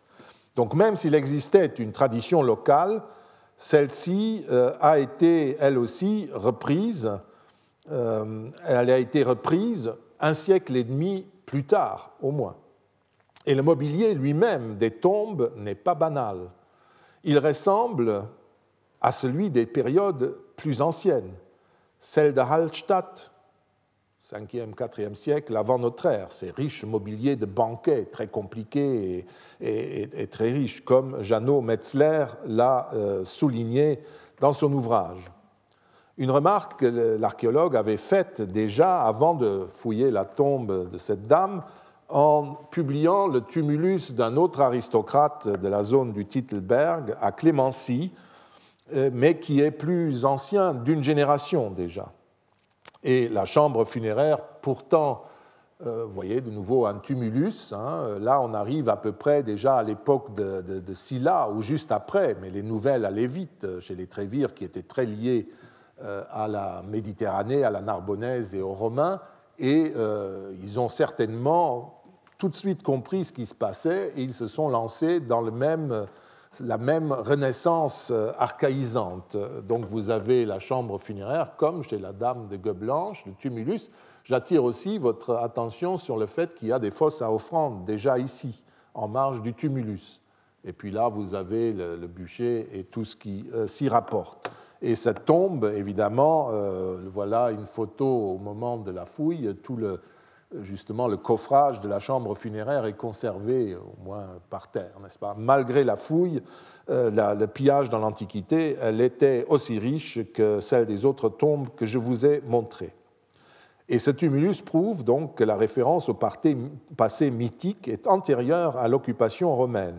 On peut donc avancer l'hypothèse qu'il s'agit d'un mouvement général qui traverse les élites de tout le monde antique, méditerranéen, jusque dans les provinces euh, septentrionales, les régions septentrionales, vers le milieu, le début, le milieu du 1er siècle avant notre ère. Étant donné la contemporanéité de tous ces phénomènes, on serait tenté de conclure que les élites, sous l'influence des royaumes hellénistiques qui eux-mêmes devaient se référer à Homère et qui utilisaient aussi le tumulus comme tombe héroïque, ont imaginé à ce moment-là, deuxième siècle avant notre ère, mettons, un mode de funérailles héroïque qu'ils liaient aux tombes de leur propre époque archaïque, dont ils voyaient encore la masse autour des villes. Et en même temps, ils ont réinventé la crémation.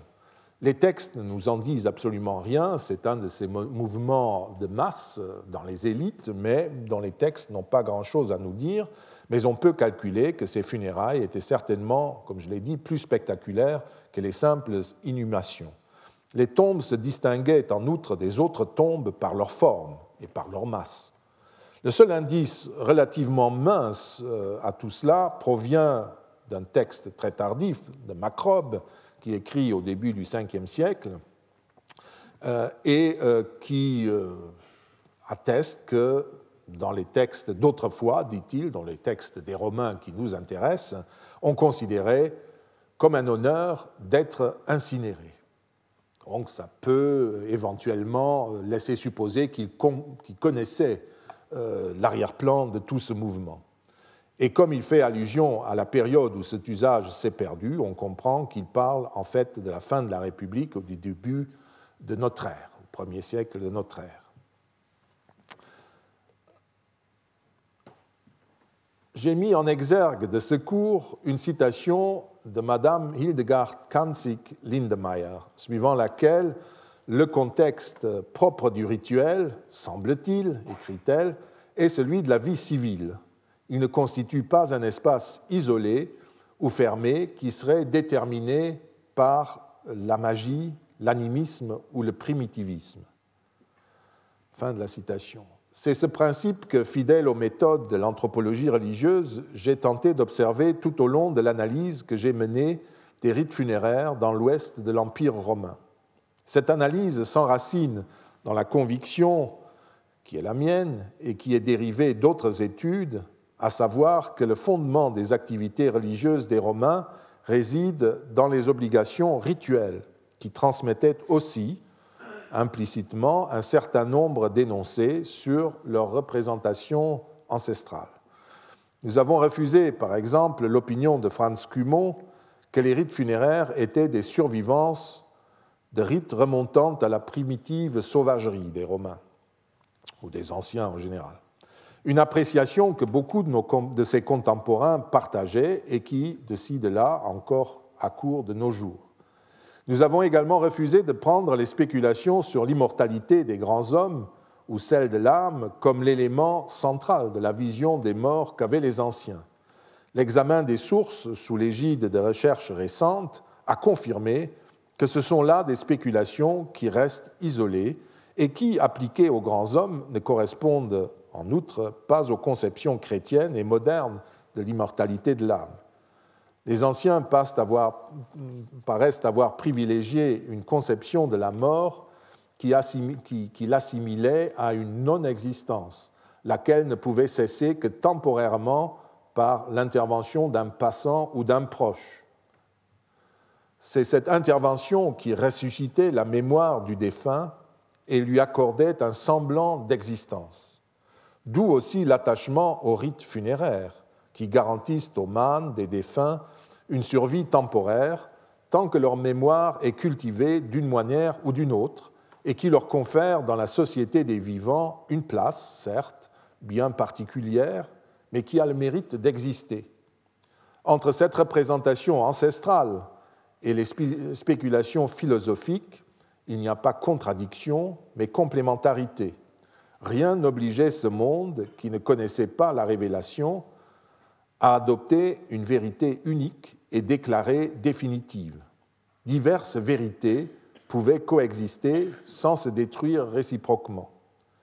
On peut préférer telle ou telle vérité à tel ou tel moment, dans tel ou tel contexte, mais personne n'est obligé de choisir une position plutôt que l'autre, une fois pour toutes. Et au fond, on en revient toujours là. Pourquoi les anciens devraient-ils croire en l'immortalité de l'âme et agir en conséquence? Pourquoi n'auraient-ils pas le droit à l'altérité? J'ai déjà eu l'occasion de poser ces questions et je ne veux plus y revenir euh, longuement. Mais vous constatez que le débat d'idées nous force sans cesse à réaffirmer ce principe. Dans les rites funéraires tels que les textes littéraires, les inscriptions et les fouilles de nécropoles les révèlent, c'est plutôt la conception traditionnelle de la mort comme fin presque absolue qui est énoncée.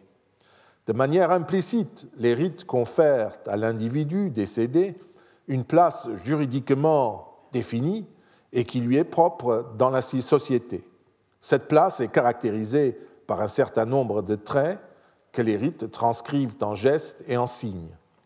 Avant de rappeler de façon synthétique tout ce que les recherches récentes ont apporté de ce point de vue, je voudrais souligner que l'enquête n'a pas seulement révélé l'altérité des pratiques et conceptions religieuses romaines, mais elle a encore éclairé les pratiques religieuses les plus privées des individus. À l'exception de quelques funérailles publiques de princes, les rites qui ont été examinés ici sont ceux que les familles et les individus pratiquaient et subissaient au moment de la mort quand ils étaient seuls avec eux-mêmes. Et dans les services publics, il n'est pas question d'autre chose.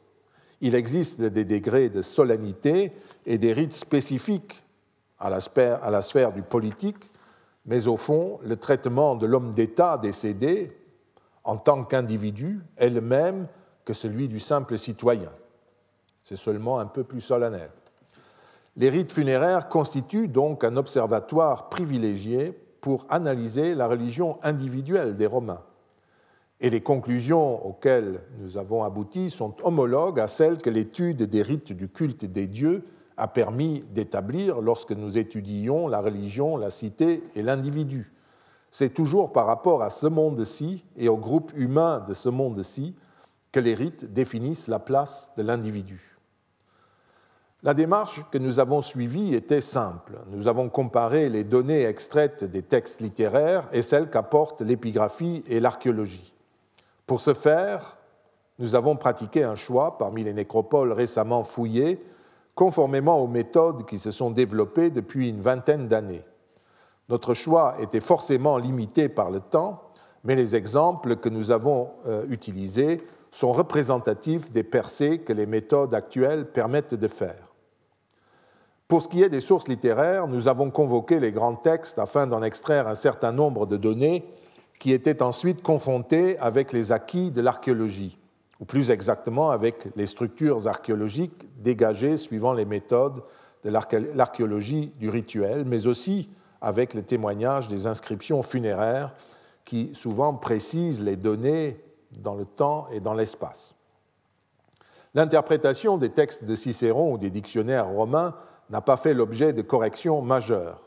Ce n'est que pour le Novem Diale Sacrum, le sacrifice du neuvième jour, que nous avons réaffirmé, après avoir opéré un nouveau contrôle, ce qu'il avait déjà été dans des travaux antérieurs, à savoir que si l'on n'est pas dans le contexte de grandes funérailles publiques, en vue desquelles les corps étaient embaumés et exposés pendant un certain temps en fonction de la solennité des rites, il ne peut être question d'une exposition des corps au domicile pendant huit jours, sept ou huit jours.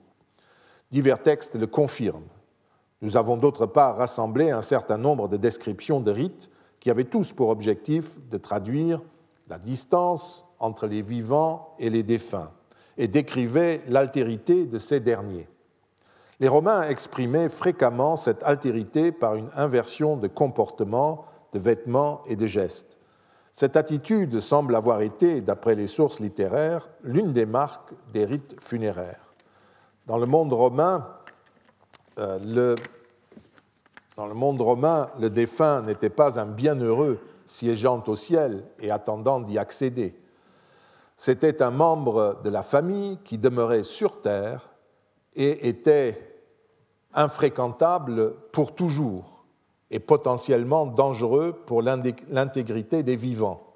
Et c'est cela qu'on établissait en le fréquentant, justement. D'autre part, nous avons à nouveau dégagé le schéma directeur des rites funéraires tels que les textes du 1er siècle avant et du 1er siècle après notre ère les décrivent. Il ne peut être question de vouloir retrouver tous les éléments du texte de Cicéron dans les fouilles de nécropole. Car comme toujours, entre l'archéologie et les sources écrites, qu'il s'agisse de textes normatifs, de récits, de descriptions ou de définitions de dictionnaires, il existe un écart dont il faut tenir compte. Les rites décrits reflètent un, moment de l'évolution des rites funéraires romains qui ont pu changer une ou deux générations plus tard. Ou même, il est possible qu'à la date à laquelle ces textes furent rédigés, les rites aient déjà été quelque peu différents, car il faut le répéter, ce ne sont pas des rites qui sont prescrits par une autorité religieuse centrale ou ceux qui ont cours dans une famille, mais ceux qui ont cours dans une famille, une région, à une époque donnée. Ceci dit, l'ensemble des textes examinés permet de reconstruire un certain nombre d'actes et de gestes qui semblent être toujours présents dans la suite des séquences des funérailles et du culte funéraire. Deux moments sont décrits. En ce qui concerne les crémations, un premier acte est accompli auprès du bûcher, un sacrifice est offert à une divinité, qui n'est pas une divinité infernale, et un partage des offrandes est fait entre cette divinité, le défunt, et ceux qui célèbrent l'enterrement. L'offrande faite à la divinité devait être offerte sur un autel portable ou sur un petit bûcher installé à même le sol, la part du défunt ou de la défunte étant placée sur le bûcher avec des parfums, de l'encens, du vin, du lait, des légumes, des fruits, une monnaie, des couronnes de fleurs. La famille, de son côté, consommait sa part sur une table, une réelle table cette fois-ci, placée près du, du bûcher pendant que le feu brûlait. Tout cet appareil rituel, les fouilles le retrouvent à Rome, en Italie et dans les provinces dont nous avons examiné les modes de sépulture. Mais comme toujours, il existe des variations en fonction du lieu, de l'époque et du groupe chargé des funérailles, car cette vaisselle se retrouve dans les dépositions des ossements de la personne incinérée et dans les fosses à cendres. Il semblerait que les plats d'aliments solides l'emportent dans les dépositions les premières dépositions sur les vases à liquide. Certaines nécropoles déposent des lampes sur le bûcher, d'autres non. Des flacons à euh, parfum aussi sont tantôt attestés, tantôt non. Ces variations peuvent traduire d'autres choix qui n'impliquent toutefois pas forcément l'absence de telle ou telle composante des rites. On peut décider de faire les libations en versant du vin ou du lait sur le bûcher, on peut faire couler le parfum sur le défunt attendant d'être incinérés sans déposer les vases en question ou utilisés sur le bûcher. Le rite n'en a pas changé pour autant. Il convient donc d'être prudent avant de conclure immédiatement à une modification des rites quand il n'y a pas de vase à parfum dans les tombes. Dans les funérailles à inhumation, toute cette partie du rituel, je l'ai dit, manque, évidemment, et elle est remplacée par des rites célébrés au moment de la déposition des corps. Les textes n'en disent rien, mais l'archéologie montre que le corps était déposé avec un certain nombre de vases et d'aliments qui renvoient à un partage du même type que celui qui est fait au moment de la crémation. Seulement ces offrandes sont séparées d'autres offrandes et se distinguent par le fait qu'elles concernent des parties de victimes. Ces aliments sont l'équivalent des aliments brûlés sur le bûcher. Si mon raisonnement est correct, les aliments partagés sont reliés à la constitution du tombeau et donc à la légitimité en droit sacré du tombeau, pour le dire en termes romains. Conformément à ce que Cicéron et Festus écrivent, le tombeau acquérait sa légitimité au moment où le sacrifice était offert et un os ou des ossements déposés dans la terre. C'est ce que les restes du bûcher qui sont, euh, c'est ce que les restes du bûcher qui sont déposés sous terre, dans un ossuaire ou dans une fosse complémentaire, mettent en scène. Le même acte est réalisé par la déposition de parts de victimes sur une banquette aménagée à côté du cercueil des inhumés. On peut se demander si les dépositions secondaires des tombes à crémation répétaient explicitement une référence à ce premier sacrifice. C'est tout à fait possible. Frédéric Blaiseau et Valérie Bell ont tenté de reconnaître les détails de cette étape du rite. Nous avons vu que les dépôts de parts de viande sont effectivement effectués au moment de la déposition des cendres. Ce sera, ce sera en tout cas un point à observer de près dans de nouvelles fouilles et à confirmer ou à préciser. Un détail ne doit évidemment pas être oublié. Les dépositions de vaisselle et d'aliments déposés sur cette vaisselle constituent un ensemble de signes qui se réfèrent euh, au sacrifice banquet fondateur du tombeau mais ce n'est qu'un appareil de signes.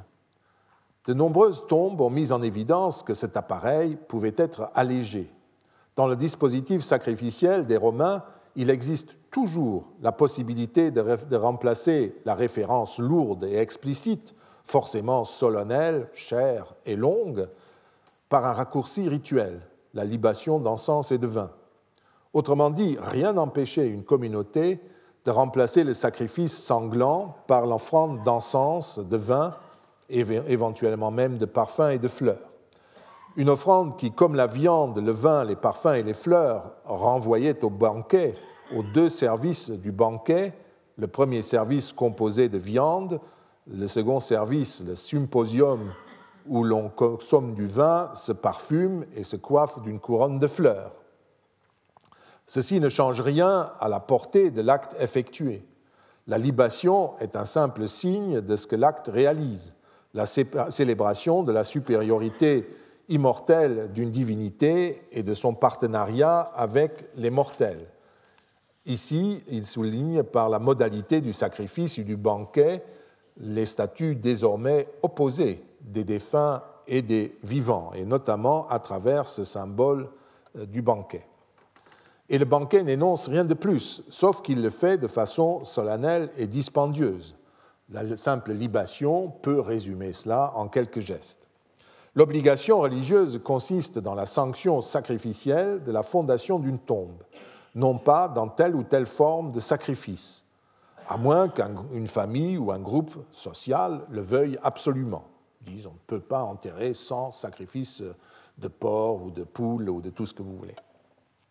Cette possibilité rituelle explique que dans une même nécropole, certaines tombes n'aient pas de mobilier, qu'à partir du deuxième siècle de notre ère, le mobilier est généralement tendance à disparaître des tombes, ou bien que des familles pauvres recourent à cette euh, absence, non-déposition de mobilier.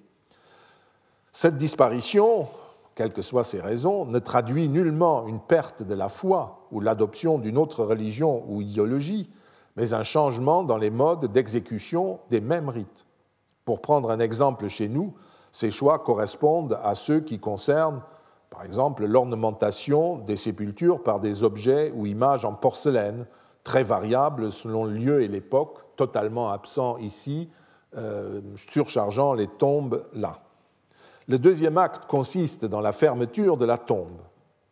Les textes nous apprenaient que cela se faisait après une période de sept ou huit jours, par exemple au neuvième jour. Ce délai a pu être adopté progressivement dans le reste du monde occidental, comme le prouve son attestation en Afrique romaine.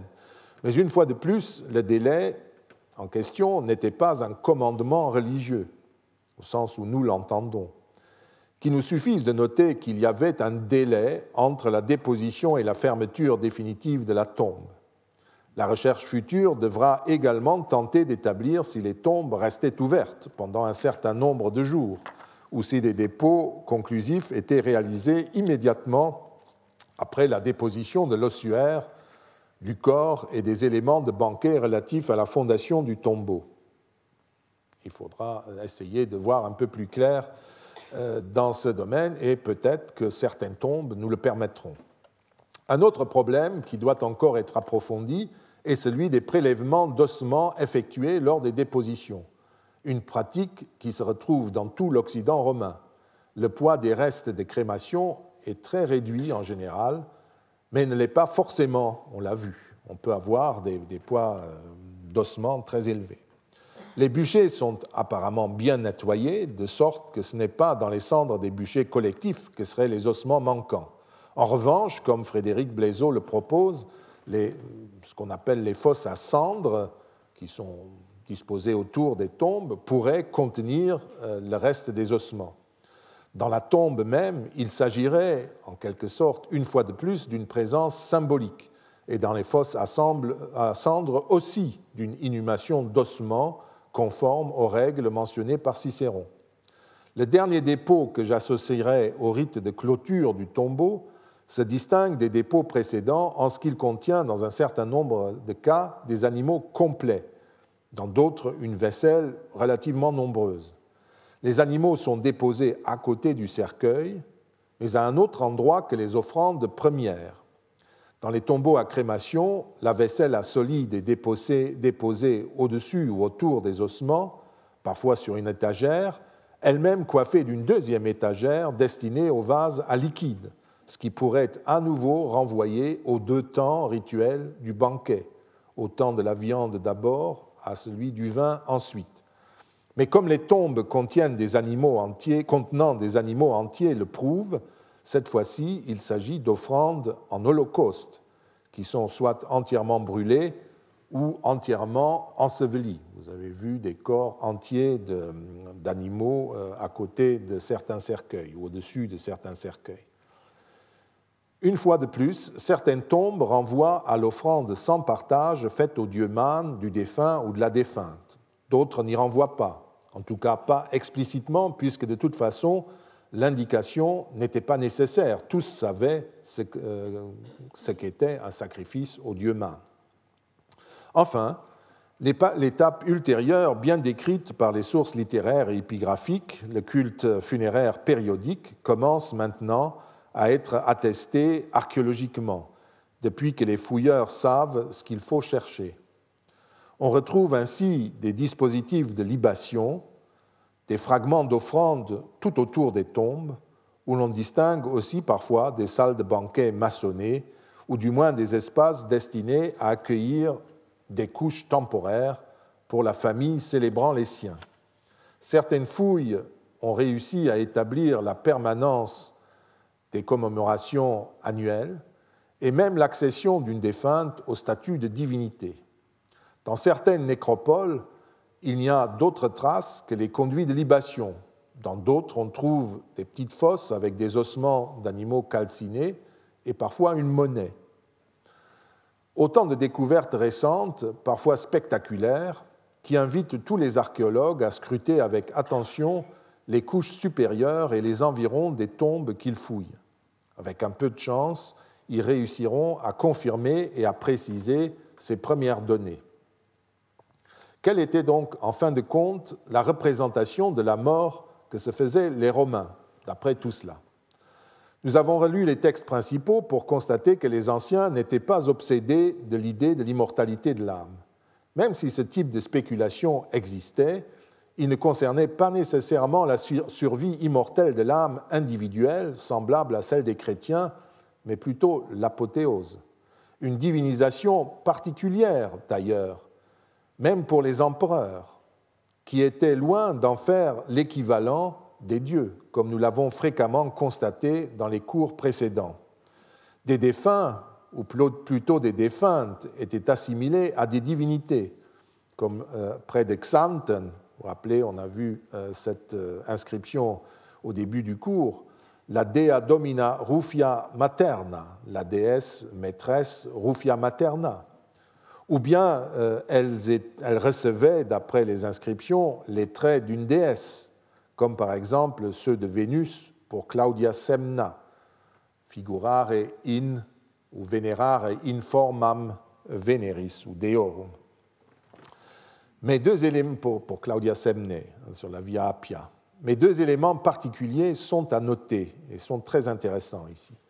Le premier est que déesse maîtresse Rufia Materna euh, à Xanten, ou Claudia Semne et d'autres défuntes divinisées d'après les inscriptions, continue à recevoir le culte funéraire habituel aux dates canoniques des fêtes des morts, au Parentalia par exemple. On dit elles sont divines, elles sont représentées sous les traits de déesses, c'est notre déesse materna, etc. Mais on lui célèbre un sacrifice, quel sacrifice? Le jour de la fête des morts. Ce paradoxe que j'ai euh, relevé quand nous avons lu ces textes traduit l'hésitation qui était celle des anciens sur le statut véritable de leur défunte. Était-elle vraiment une déesse ou simplement une défunte bénéficiant d'un statut particulier?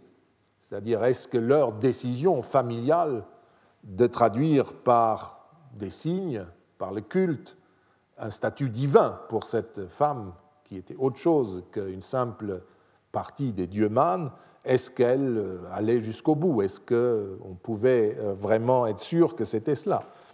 Ou est-ce que c'est simplement que la défunte participait ainsi à un séjour privilégié dans le monde assez triste des dieux mânes, protégée par exemple par une divinité dont elle aurait les traits? Il y a d'autre part euh, les représentations de défuntes sous les traits de Vénus, comme ces statues assez pathétiques de dames romaines d'un certain âge qui ont un corps de Vénus. Euh, et il faut vous représenter Claudia Semne de cette façon-là, hein, donc une dame relativement âgée qui a un corps de jeune déesse. Euh, les portraits des deux dames excluent qu'il puisse s'agir de la déesse elle-même déjà, parce qu'on ne voit pas que Vénus ait ce genre de tête. C'est vraiment des portraits souvent réalistes, il y en a d'autres qui sont encore plus parlants que ceux-là. Donc, ce n'est pas la déesse elle-même, ce n'est pas la même chose que Vénus, tout simplement. C'est toujours elle. Si je raisonnais pour euh, essayer de comprendre ces images, en suivant la pente de la théologie polythéiste romaine, j'appellerais euh, les figures que vous voyez, mettons qu'il s'agit de Claudia Semne ou Julia Helpis, euh, je les appellerais Claudia Semne ou Julia Helpis représentées avec les traits, sous les traits de Vénus, in forma Veneris. Soit et ça, ça veut simplement dire qu'elle adopte euh, les traits de Vénus. Euh, soit que les Romains auraient appelé euh, ce que les Romains auraient appelé la Vénus de Claudia Semne ou de Julia Helpis. Je songe à cette forme en partant de la figure du genius, du génie, ou de la Juno, la Junon d'une personne qui représente le double divinisé de cet homme ou de cette femme. Et la Vénus de ces dames, ainsi représentée, serait une représentation divinisée de leur double divin, qui serait du même type que la Concordia de certaines matrones qui figurent sur des tombeaux du début de notre ère, ou même de la Concordia de Néron qui figure dans des protocoles officiels. Cette forme divine exprimerait une vertu de la défunte qui aurait toujours vécu en concorde avec son époux. Et la concorde des Néron, à laquelle les frères Arval sacrifient à la place de son genius, exprime sa bonne entente passagère avec sa mère Agrippine. Ces figures divines seraient homologues au genius ou à la Juno, qui sont beaucoup plus communs, et représentent une qualité de la défunte. Ces Vénus constituent la manière dont la déesse Vénus se réalise dans des individus. Vous admettrez aisément que nous sommes loin de l'immortalité de l'âme telle que nous la concevons. Et encore, ça se rapporte plutôt à ce monde-ci et à la vie de la dame plutôt qu'à l'au-delà, une fois de plus. Euh, vraiment, ce sont vraiment des représentations assez paradoxales. En général, les poèmes funéraires, rappelez-vous, évoquent plutôt la non-existence du défunt ou de la défunte, ou plutôt ils demandent aux vivants de garder la mémoire de ce qu'ils étaient quand ils étaient en vie et de célébrer leur mémoire par des rites funéraires appropriés, ne fût-ce que par un moment d'attention et euh, un grain d'encens ou un petit fruit qu'ils déposeraient sur leur mensa. Bref, ils demandent, les défunts demandent ce qui peut leur garantir une faible survivance dans les mémoires. C'est pourquoi j'ai parlé de quasi-non-existence. C'est une non-existence ou par intermittence coupée de brèves périodes d'existence dans la mémoire des passants. Or, le dispositif rituel que ces leçons ont tenté de mettre en évidence et d'analyse me paraît viser le même objectif, il s'agit d'un appareil de signes qui s'exprime par des paroles, des gestes, des objets, lesquels renvoient tous au statut qui est désormais celui du défunt. Nous avons conservé quelques-unes de ces paroles dans des descriptions poétiques, mais ce sont avant tout des gestes et des objets tels que les révèlent les fouilles bien conduites qui nous permettent de reconstituer les énoncés de l'appareil rituel muet, n'est-ce pas? C'est toujours implicite. Cet appareil livre une représentation ancestrale de la mort et du statut des défunts qui rejoint, si nous l'explicitons, la représentation transmise par la grande majorité des textes écrits.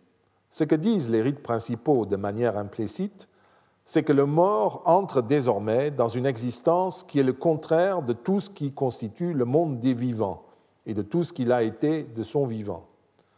L'appartenance des défunts à la société, à la famille, au rang et à la place qui était le leur est maintenue, mais d'une manière particulière. Ce qui reste dans ce monde, outre leurs ossements ou leur corps, c'est leur souvenir et leur tombe dans laquelle et autour de laquelle est mise en scène leur altérité profonde, leur non-appartenance au monde des vivants, autrement dit leur non-existence, est le lieu où tout cela s'énonce. De nombreux rites que nous avons relevés rejoignent les témoignages écrits pour énoncer que les morts sont autres. Ils mangent autrement, vivent ailleurs, leur lumière est une non-lumière, comme l'expriment les lampes posées à l'envers. Il doit y avoir des manipulations très particulières quand on allume ces lampes et sans doute on les éteint. J'essaye de comprendre. On leur jette les offrandes par terre ou dans une fosse et l'on ne peut avoir avec eux un commerce dans la vie normale. Il y a des moments pour cela, des périodes de temps pendant lesquelles on revit rituellement le temps du deuil, les parentalia, pour faire ce chemin qui dissocie les vivants des morts. C'est ce détail rituel qui souligne l'ambiguïté des divinisations privées. Quelle divinité peut être une défunte que les, vivants ne peuvent rencontrer que lors des parentalia, au cours d'un cycle de jours qui enlève en même temps la souillure que subissent les vivants pendant le deuil? Car le contact avec les morts souille, comme disaient les Romains. Les morts constituent un risque potentiel pour la famille vivante. Certains d'entre eux sont mécontents de leur sort, soit parce qu'ils sont morts de façon prématurée, soit parce qu'ils ont subi une injustice et ont été punis. C'est pour cette raison que chaque année, au mois de mai, les pères de, famille romains offraient de manière très spécifique un sacrifice aux lémurs à ces morts mécontents qui viennent terroriser les vivants. C'est pour cette raison aussi que les rites funéraires romains mettent systématiquement en scène l'altérité des morts et dans certains cas pratiquent même lors des funérailles et jusque sur les corps de certaines personnes des rites de défense. Toutes ces pratiques construisent une même image de la mort et des morts qui est de ne plus être de ce monde, tout en continuant d'y participer un peu. Ce qui est passionnant, c'est que l'analyse des rites funéraires ait attesté ces pratiques dans l'ensemble du monde occidental, indépendamment du lieu et des traditions locales. Mon approche des rites funéraires dans l'Occident romain au cours du premier siècle avant et des trois premiers siècles de l'Empire s'est faite à partir des sources écrites et archéologiques concernant l'Italie et Rome. Les travaux de Valérie Bell et de Frédéric Blaiseau prouvent que cette démarche n'est pas absurde, puisqu'elle leur a permis de donner une interprétation globale des rites observables dans les nécropoles du midi de la France. Et même dans le nord et le nord-est de la Gaule, cette approche produit des résultats ce qui euh, ne veut pas dire que les données locales ont été pressées dans un moule romain. À Rome et dans les cités romaines, les colonies ou les municipes romains ou de droit latin, le schéma rituel dégagé instituait une légitimité conforme au droit sacré romain qui protégeait les droits des défunts et distinguait strictement les morts des vivants. Mais ceci n'interdisait nullement à ceux qui le voulaient de nuancer ce cadre légal très général et d'y ajouter d'autres éléments. Et s'il s'agissait de cités pérégrines, étrangères, rien ne les empêchait de maintenir leurs propres coutumes. Si l'archéologie constate une évolution et un rapprochement avec les coutumes que nous pouvons qualifier de romaines, elles furent le fait de ces étrangers et non des pressions romaines.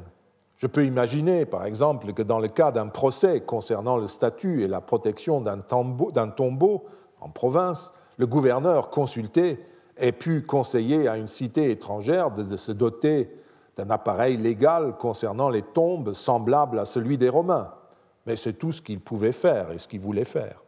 C'est sans doute également parce que dans les sociétés dites traditionnelles et ritualistes, les manières de représenter la mort ne sont pas infinies et qu'elles se ressemblent forcément d'une civilisation à l'autre, que l'on retrouve cette fusion de traditions romaines et provinciales très rapidement à partir du 1er siècle de notre ère.